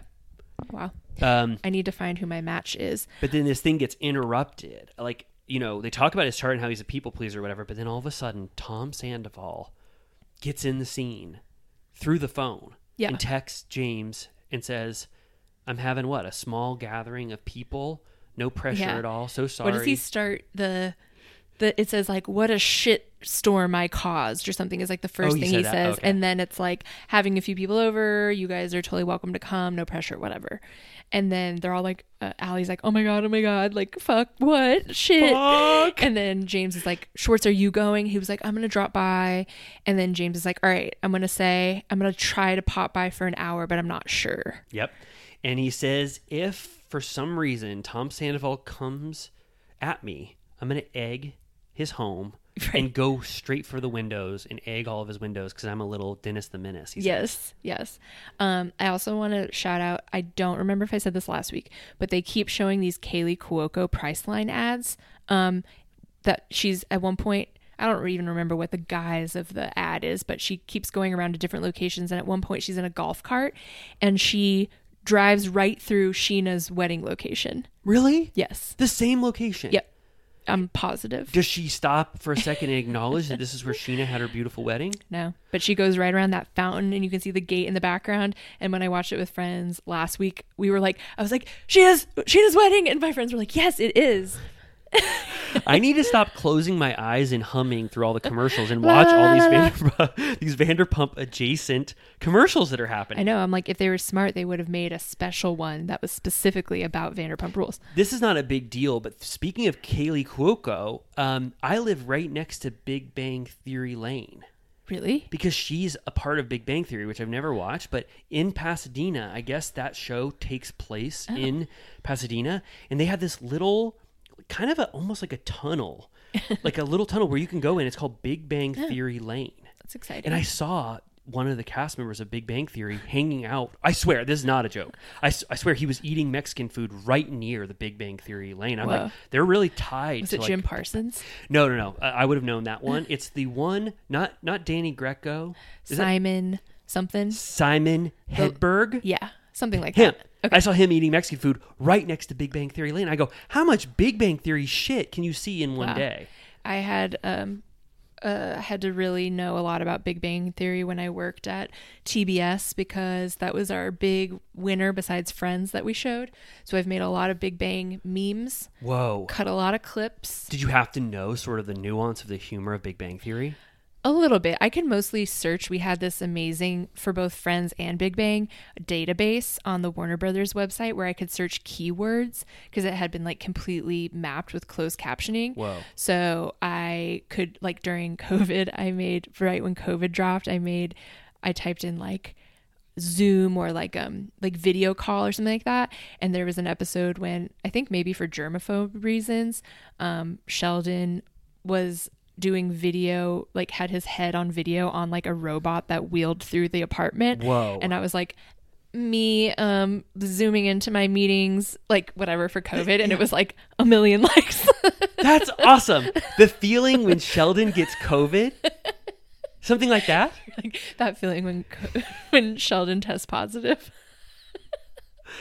I can't believe there's probably little. I can't believe there's there's probably little tur- turtle cuties who looked at the Big Bang social media during COVID and it's like, Amy, you did that. That was I can't believe you found in the archives of the Big Bang Theory vault that there was a scene where Sheldon or whoever used a robot for remote calls. That is Yeah. so. That's wild. Have you ever seen Big Bang Theory without laugh track or any of those shows without laugh oh, track? Oh? God, no! Oh, oh. I mean, I won't, even, I won't even get into it. It's like, Yeah. oh, it's like, well, I can't even watch shows with laugh tracks anymore. Yeah. Because it's just so Painful. distracting. Yeah, um, yeah. And then we picked up. Uh, not we. I don't work there anymore. But at a certain point, we started showing young Sheldon, so I had to learn about that too. So You had to learn about young Sheldon. yeah, and they would sometimes plant canon early in. Like you would find out like where Sheldon heard Bazinga for the first time, and you'd be like, "Wow, When you're watching young Sheldon, someone, he overhears someone saying Bazinga, and that's added to the legacy of. yeah there's like and then his Meemaw that he talked about is a character in the original or like his mom plays a young version of I think um, Laurie Metcalf. Okay. It's a whole thing. That cast got really lucky. Yeah. Okay. um, okay, so then then you hear the billowing, beautiful sound of emo music Yes. wafting through West Hollywood. It feels and so Echo like Park. It's very noticeable because it's so out of place. So they like the, for the first time ever, the producers or the post production team searched in their database of songs. They said emo music, Yeah. and they found a song that they thought matched the vibe of Katie and Ariana getting ready to go to emo night and do their DJ set. Yep. And at the same time, Tom is downstairs saying this is his first birthday, not drinking. I assume he meant, you know, in adulthood. Um, he said he does have mushroom chocolate though, Right. which I'm like, okay, I understand that alcohol is particularly, um, you know, toxic or whatever. I understand the idea of maybe stopping drinking but still smoking weed or doing mushrooms or whatever. But I'm like, I feel like for you right now, part of it is that you want to remain lucid to deal with your life. I, I agree. I agree with you completely about that. He might not necessarily want to do mushrooms right now, but I do think, like I I think I was saying this last week, I don't think people need to start like add the the caveat of Cali sober anymore Yes. to like accommodate for you smoking weed.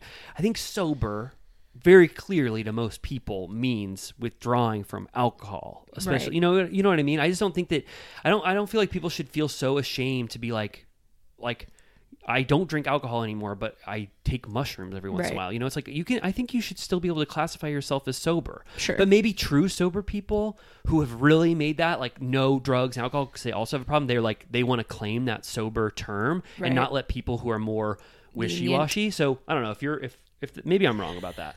The program's going to come after your ass. Yeah, but I want to say one one another uh, another Anne moment really quick because Tom goes Anne. You really killed it on the balloons over there, and then you see Anne's balloon work, which is so There's funny. like 20 balloons. it is so funny that Anne had to blow up balloons for his birthday as He said, assistant. didn't he say it was giving baby shower? Yeah, then he undercuts his praise by giving a backhanded compliment and saying it's giving baby shower vibes. And she She's goes, like, "Oh, oh. it's, damn, you really like Anne just blew up a bunch of shitty balloons for your sad birthday, and you're I know, calling I'm it like, you couldn't have sh-" outsourced that. Uh, Seriously.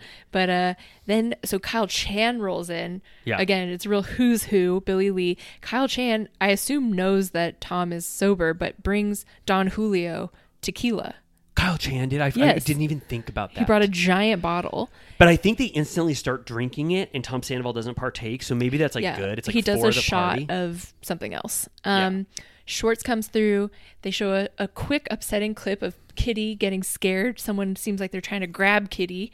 Um, but I'm telling myself that it sounds like historically Kitty and Maya are used to there being parties, and hopefully Kitty knows they can go upstairs if We- they need. we have to hope. But Maya was also kind of shocked by the amount of guests that were coming through and It made scared me at each one. feel sad. Um, when you looked at the lower thirds of all these people, I was like, who the hell are you know Tom Sandoval's friends? I mean, I was very, very entertained by them having Tom Sandoval's birthday on this episode Yeah. because, like, you know, I mean, this is a rare thing to capture. Tom Yeah. Sandoval is in the goddamn doghouse, and like Yeah. this birthday of you know, like you said, the who's who of who They were mostly on his payroll. Yeah, they were. They were. A lot of them were. It's like guitar tech, Vocal guitarist, coach. music man, band member. Yeah. Uh, you know what I mean? Like, like it's like okay, Tom. These are all new friends, who, Right. Who don't really, who don't really know his past. Besides Billie Lee, Kyle, uh, B- Billie Lee, Kyle, and that one guy Brett. I think later who who we see. Brett Right. is-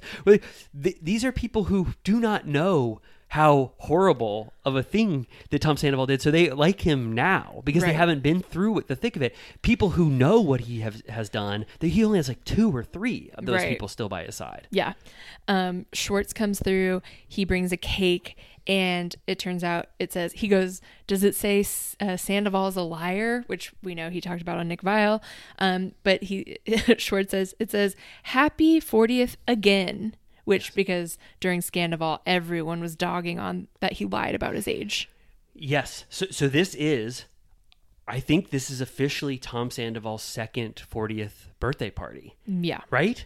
Yeah. So, and I, I didn't think If not second or right third. and um I, I think megan just saw an article where like people magazine is still reporting him as 40 Really? Yeah, where he's potentially probably almost 43 now. Yeah.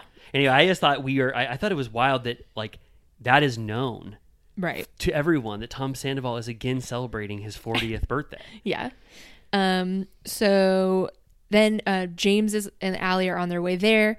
She says, like, I'm not going in, just run in for a minute. And he leaves her parked in the driveway, like parked across the driveway. So how long was he planning on being in there? I hope under 10 minutes. They also are, are like on their drive. They're both going. This is horrible. This is horrible. I'm sinking into No, my she's seat. like, "Turn around. I around." hate this more than life itself.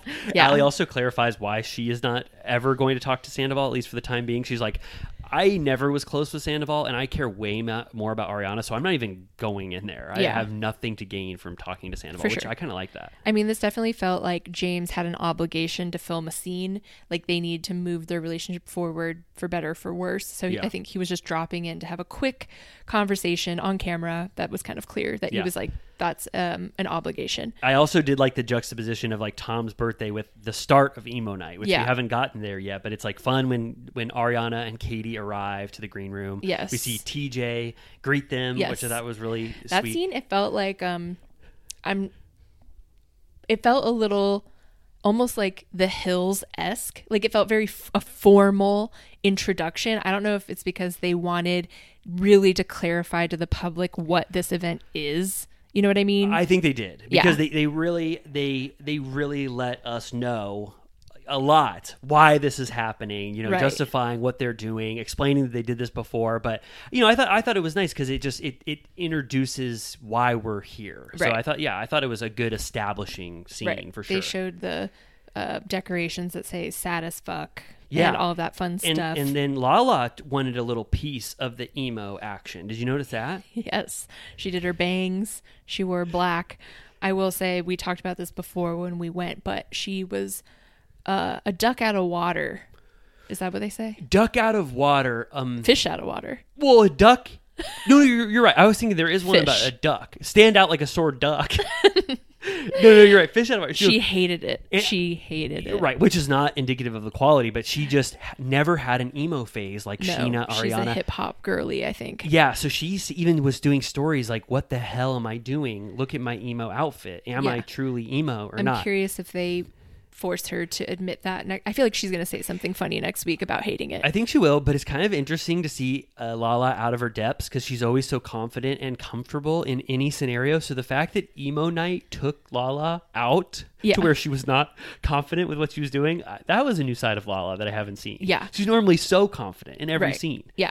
And Um, we I was relieved to find we already talked about this, but um we knew that, you know, we saw in public and I think you were there that they uh, Scheana, Ariana, and Katie did this already before this event. And when we heard they were doing it again, we were wondering whether or not they were going to pretend that this was the first time, almost like a recreation Right. of that first time. But they were honest. They said, We did this in April. They want us to do it again. And I was like, Okay, cool. Like, that's a good indicator of the reality. Everything, yeah, everything about the emo night storyline was accurate. I mean, Yeah. so like that's like the one small thing that that like I, you know, we were there, a part of it, and like we knew like the things that happened there, and it's like that thing. It was hundred percent accurate. Everything Scheana Yeah. said about the good is gold screamo, how that came to be. Yeah. the emo night- Sandoval's birthday. And like you were saying, and Megan was saying that it's always on a Friday night. So they didn't change it to be on Sandoval's birthday. I mean, yeah, it just happened to all work out. They just got a wonderful gift of having the, the cast members have I'm to sure the navigate producers this were like, fuck, yes. Like, yeah, totally. So anyway, so in terms of what you and I know personally from our experience, this was a hundred percent accurate storyline in every way so far. Totally. that we've seen. So then, okay, so Emo Night is sort of done. They close the book on that. They're, that's the to be continued part, Yeah. which we're going to see next episode. Now we're just back at Sandoval's sort of sad birthday, right? Yeah. There's Um, there's coolers of Coors Light. Um, James, when he walks in, I, we we kind of we got to that point, right? James Yes. is like walking in, and he says, you know, people will laugh and think it's funny as hell. He says it's a regular who's who in here, as in who the hell are these people, right? Or something even better who the that. fuck are you people? and he goes, can uh, Sh- uh, Sandoval offers him a drink, and he said he's good with water. Instead of a water, what does he hand him? A squirt, Diet squirt. a diet squirt. The classic Sandoval signature. Did they cut out? And it was warm. It was a warm squirt. Did they cut out a scene where t- James said, "Actually, forego my water completely. I just saw that you have warm diet squirts out, and I'd much prefer that because there, in no way does someone give you a warm diet squirt when you ask for water, Right. Right?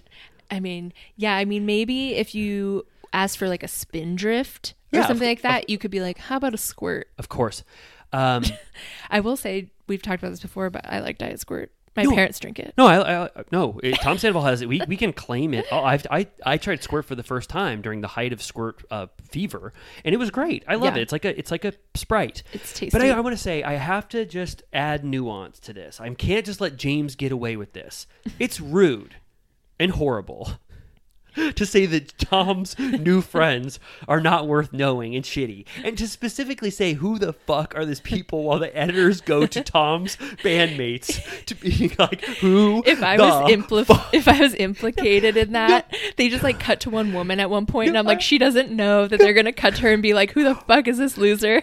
Seriously, I was like, I was it like, was hilarious though. I, I know it's hilarious. I love the Also, if I were him, I would say the same thing. Uh, okay, I totally All right. would. All right, we al- okay we allow for fun, even if it's mean from James. They're non-entities. Were you glad though that they didn't cut to you and I? Thank God, we're like eating like little Well, finger sandwiches, do- and we're like, "Ooh." You I was just going to ask you. Do you remember the food spread that he had? You, we were basically at the sort of buffet when James came in. I would have hated if we James. didn't sign the release. I know. we were I would. blurred. Could you imagine if if James would said, "Who the fuck are those people?" and it went to us, and we have those raccoon eyes where we're blurred, but you can still see us, sort of in that dark corner, eating all Yeah. that food. Thank God they didn't pan to us. Yeah, Um, I was anyway. worried about that. Yeah, I was worried too. Um, Ja- okay, I have to say this too. This is this was interesting to me, as interesting as anything I've ever seen this episode. That's why this episode gave so much to me. Like even the minor moments uh, brought so much. So this guy Brett. Who was in season 10? He's the guy who jumped into the pool naked in Mexico with Ariana. And the teaser for season 10 made it seem like Ariana was like getting naked with oh, someone Oh, or whatever. And then we found out, oh no, it's just like a guy they hang out with. You know, it's like there was nothing nefarious there at all. Anyway, how it turns out that when James walks in, that guy Brett. I mean, no offense to this guy, but it's like this is a very sad like scene where he comes off very lame a little bit. It's Desperate. like they, they gave him a lame, desperate edit, and he talks to James. James could not like be listening less and care less and not want to be in a conversation He more. was like squirming, like he couldn't stand still. He never made eye contact. Like he was like, "No, Yes. no, no, Yes, I'm guy- not talking to you. I'm not engaging in this. Like And- absolutely and not." this guy Brett took this opportunity. He's not mic'd at all, so you only hear his audio from James's mic, and he's going, "Hey, I just wanted to talk to you for a second about the friend group because, as you know, I got cut off from Katie, so I'm having like a really hard time right now." And James goes, "Uh, where the hell is Tom He's Sandoval?" like, "I came to talk to Sandoval. Like, uh, And- what did they talk to the hand basically? Yeah, yeah, and it was like James's dismissive energy. If James, if I ever went up to James and he treated me like that, I would like be close to That's death. That's the opposite what he did to us at SUR. Oh, no, Tom we Tom. got no. So he gave him like the eclipsed sun, no light could shine through. He gave us the full sun. He literally shone a light on us. He shone a light so bright on us. He did the opposite. So I'm not saying, but I'm just saying Brett. And I was more fine with James treating Brett like shit because this sat. It sounded like Brett chose the wrong side Yeah. and chose Sandoval's side, like Billie Lee and Kyle Chan. Yeah. But then he didn't get the. uh shine that Tom Sandoval gave to them so he just looks like a hanger on that doesn't Yeah. get any credit and now he lost his bridge to the other cast Right. members so he's like James is like, all right, seriously, absolutely not. I came to talk to Tom, and he's like, I'll go get him for you. yes oh Brett goes please oh sorry uh, and did and you he's want like, James is looking for you, and he's like, oh, okay, uh, I was gonna bring him out back. Also, James specifically says point in case or whatever. He says, "Who the fuck is this guy?" to Brett. Yeah, yeah, yeah. Like he knows that guy. totally. Um, so then uh, they go over to the couch to drink their squirts. Um, I think Sandoval's drinking a one of those zero Heinekens or whatever. Yeah. Wait. So, wait sorry. I said uh, point in case. I meant case in point. Exactly. So, I'm sorry. You were gonna let me just go by Match that, point. Match point. Um, anyway, yeah, Uh, you're right. So then, you know, uh, James is saying, we kind of talked about this before, but he's hurt that uh, Sandoval never reached out after whatever. And he's a little bit apologetic. He goes, you know, I know I should have. I'm sorry. I was really going through a lot. Like you said. And yeah, and he's like, James is like, I know, but months and months went by, and he's like, seriously, I, it was a rough time. Um, and then James is like, well, do you feel bad about betraying me?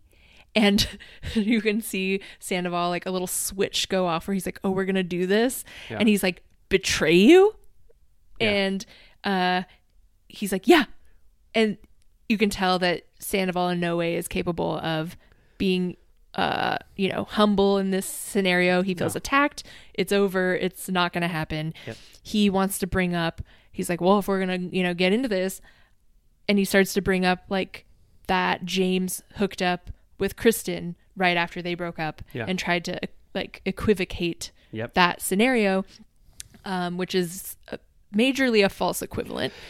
Um, scenario wise, one could argue, but he had known James for a month when that happened.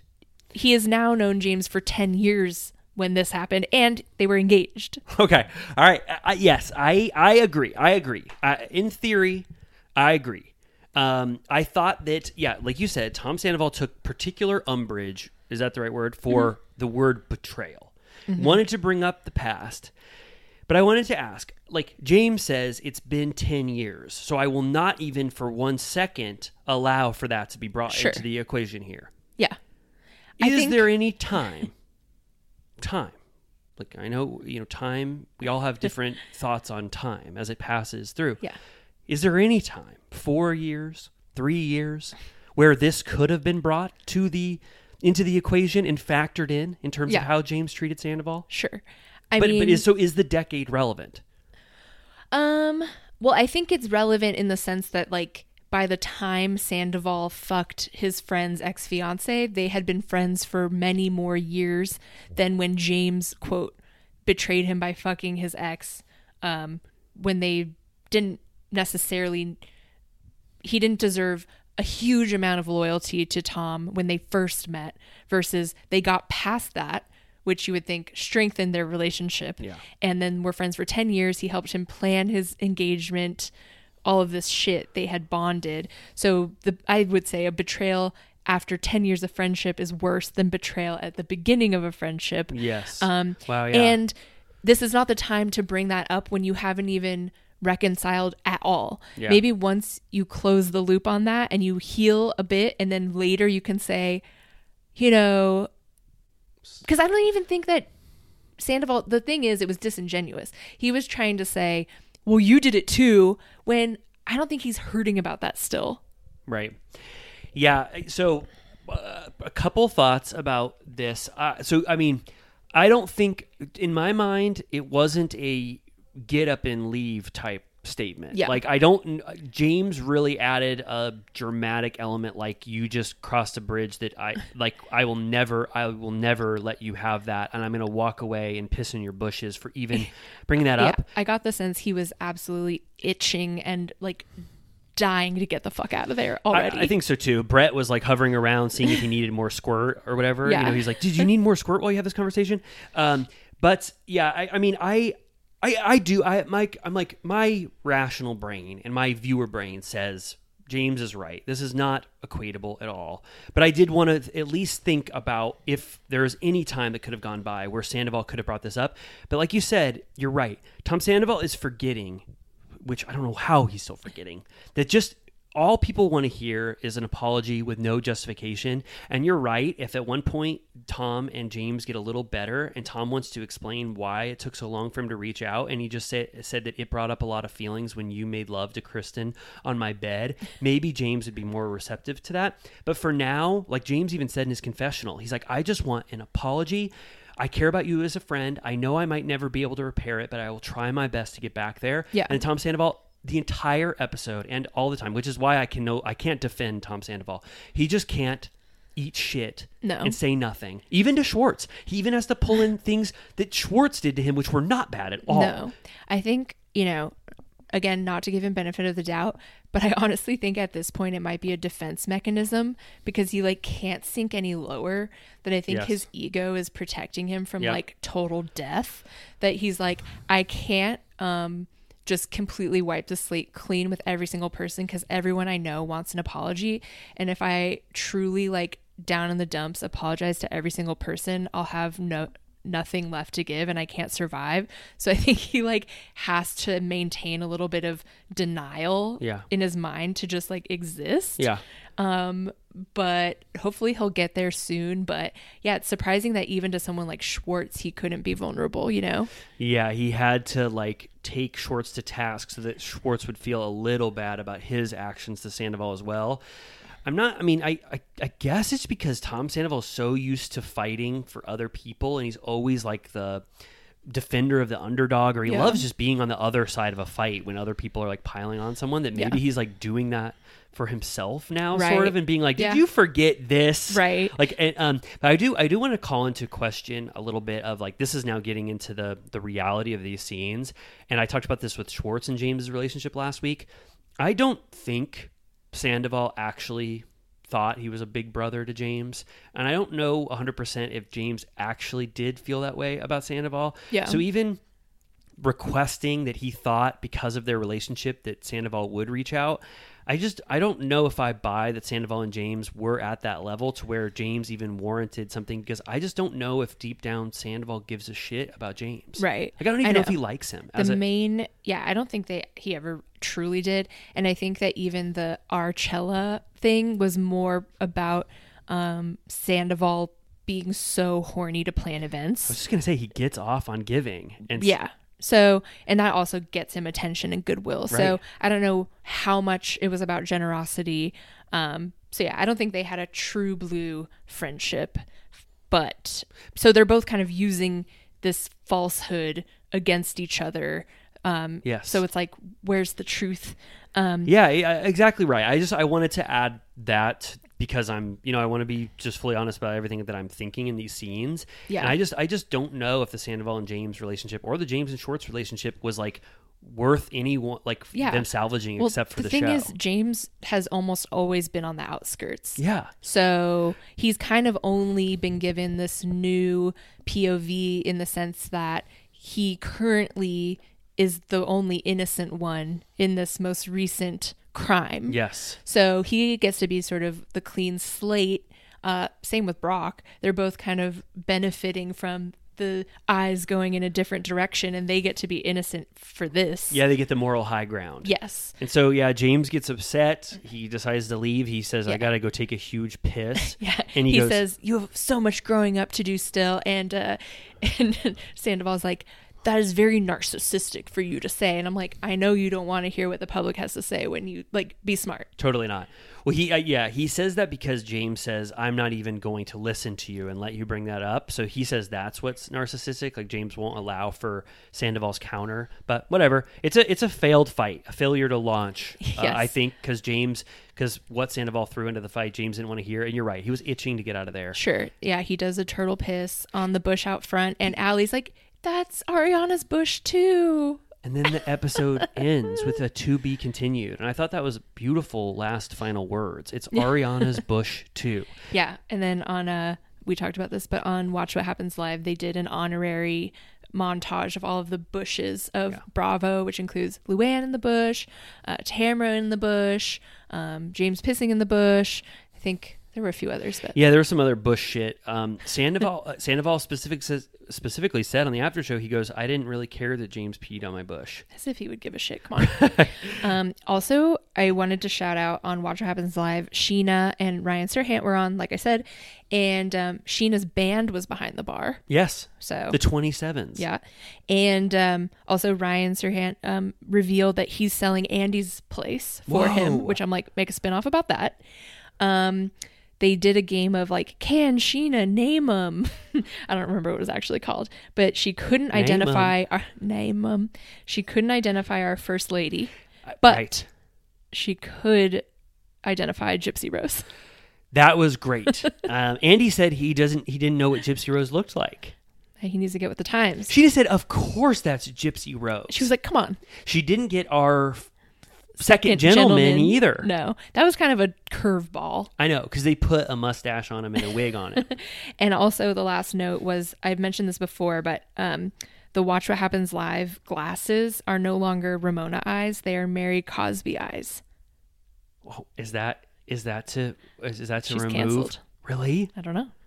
That's sort it's of like it's been Ramona eyes since day one. And Mary Cosby's eyes, like when she found out that they didn't have that that Don Julio that she likes or It's whatever. like they're very intense. wow, So that's Okay. a bad sign for Miss Singer. that is Just not good. okay, well, wow. Um, so I have to say that episode to me, like I might be overrating it because I thought the premiere was a little lackluster and like Yeah. But this is what I wanted from Vanderpump Rules. And this gives me high hopes for season 11. I loved the shit that was going on in this episode with all of them. Yeah. But do you think that the entire season is going to be about Scandoval? Like, will we ever get anything else? Yeah, no, we're getting more. They're going to give us even more.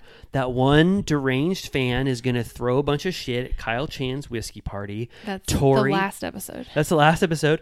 Well, that's going to be the minute they get over Scandoval. He's going to 20 episodes from now. no, no, no. Uh, a lot of stuff is going to happen. Schwartz is going to say that he kissed Scheana on the lips one time. Oh, right. Oh, Tori, yeah.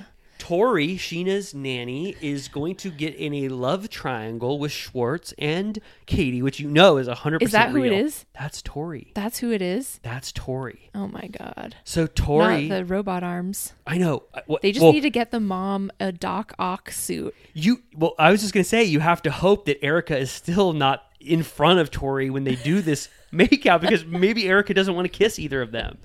What's the um the element that they use to make the Doc Ock arms that Oh, becomes highly uh, Vibranium, okay no, or titanium, unobtainium? unobtainium. I think. It explodes and then it kills um, Oh. his wife, his beautiful wife. Alfred Molina's wonderful wife, Doc Ock.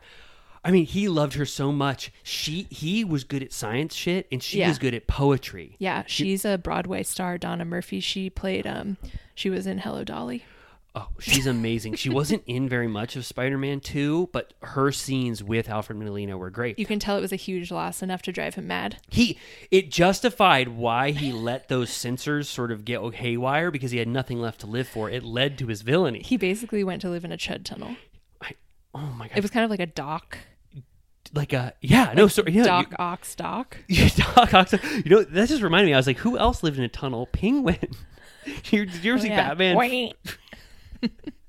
Did you ever see the second Batman? Penguin. It's been a while. He has that. He has like a bunch of uh, like goop or whatever, and he lives in basically a penguin chud tunnel or whatever. He's disgusting. Penguin. It's Danny DeVito. I love that.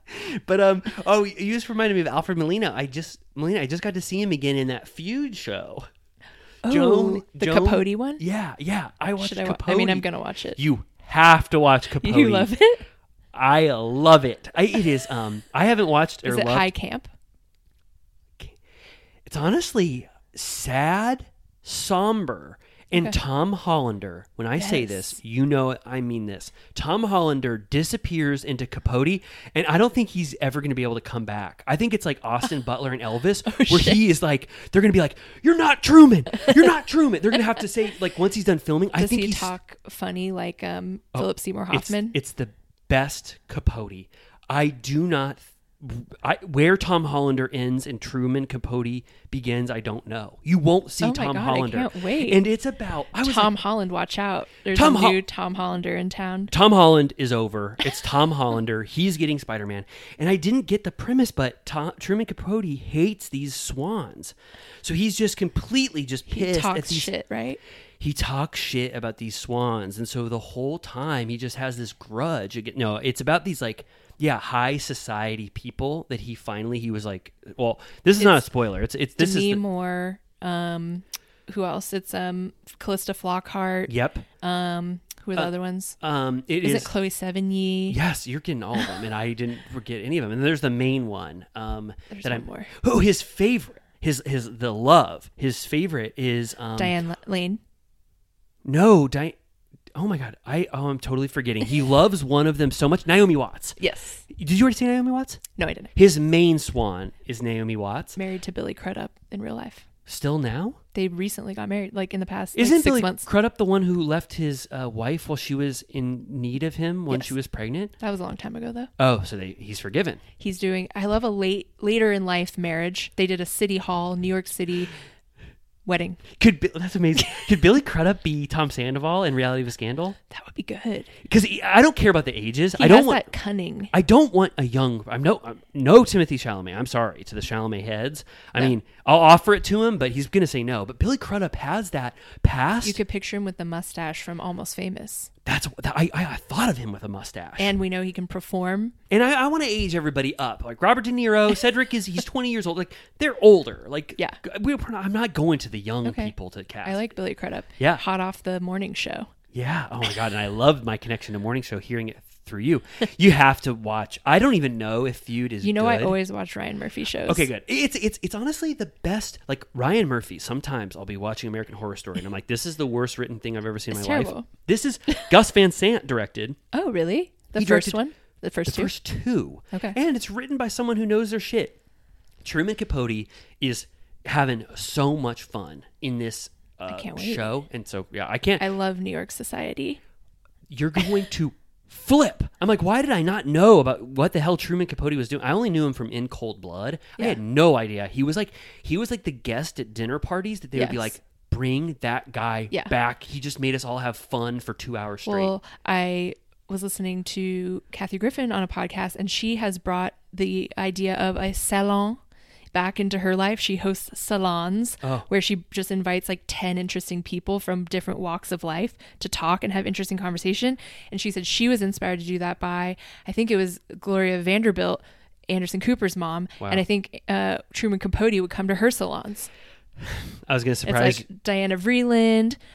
I, I'm obsessed with that world. So I was gonna I was gonna save this for next week, but we got an invite from Kathy Griffin to Oh, go to her new salon. She wants Turtle Time to talk Bravo at her ten person dinner party. I can't wait.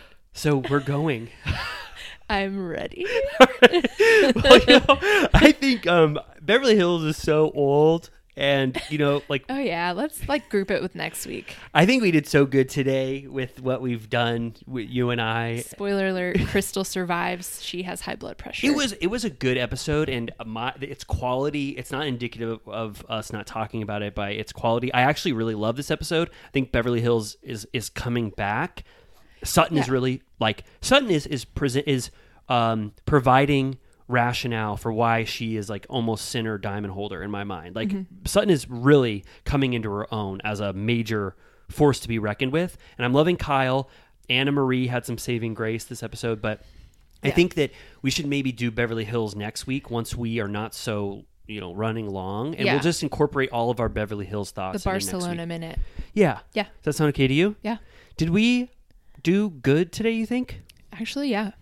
I wasn't sure if I could do it. You did so. I mean, you you did so amazing, and I can't believe that we were able to, you know, do this. And then I love where we an- la- landed, talking about Truman Capote and everything. Absolutely. But I'll try and watch uh, the first few episodes by next week so we can talk about it. it's the only show where I, I was actually like in recent memory, besides like I'm rewatching Rome, where I was like, this is good and worth Yeah. thinking about. So Yeah. that's a good sign. Um, just some of the, the the little business at the back of the podcast. If you made it all the way through and you heard the Truman Capote minute, um, we we need reviews for Turtle Time, and we love you know getting those sweet, beautiful written reviews. So if you want to honor Turtle Time and say what you like about it, that would be so sweet because it boosts us up in the I guess rankings or whatever. Yes. And then also on Patreon, Amy and I are doing um I'll just say it, the Lord's work over there, recapping Vanderpump Rules, and we are just about to hit season four after we do the reunions. Yeah. And season four is that era of four through six is like my favorite era of Yeah. Vanderpump Rules. Once the cobwebs are dusted off and they're like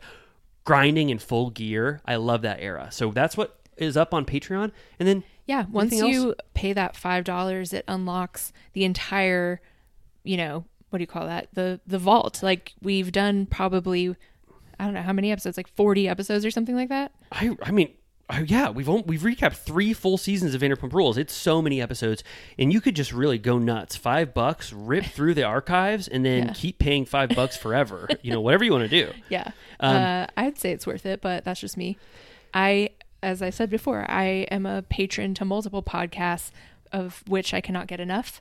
And so if you can't get enough of us talking for three hours, you can get an extra hour at least, Yeah. if not hour and a half per week. Yeah, and and yeah, and we're good on there. Like Amy said, it's an amazing experience, and I want to do a special shout out at the end of the episode to our Villa Rosa VIPs. We talked about it at the beginning, but I saw the power and beauty of that community, uh, uh, you know, on Patreon, and I'm stunned that you and I get to be a part of something that is almost like I just can't even believe how beautiful and wonderful it is. So I don't want to get too sad and, and you know get us back there, but thank you so much to the Villa Rosa VIPs. That community is more beautiful than you can ever imagine. But we love our little turtle cuties too. You know? Yes, all of you. Um, yeah, thank you. Thank you for listening. Yeah. This uh this endeavor gives us uh much joy and purpose, I think. Yeah, I, th- I think so too. And it's not even for me to say, but I felt good about where we landed. I mean, the first 20 minutes, I don't know what the hell I was doing, but I feel like we got to a great, fun place. And so I'm happy for Turtle Time. And I just feel like, I don't know, yeah, we did good. I mean, three hours. What the The- hell? The, classic amount of time. Okay, well, we love you so much. We'll be thinking about you all week. We'll be back on Patreon on Monday. And um, we love you and, and sleep good tonight and think about Vanderpump Rules and think about Turtle Time. Bye. Thank you. Love you. Love you.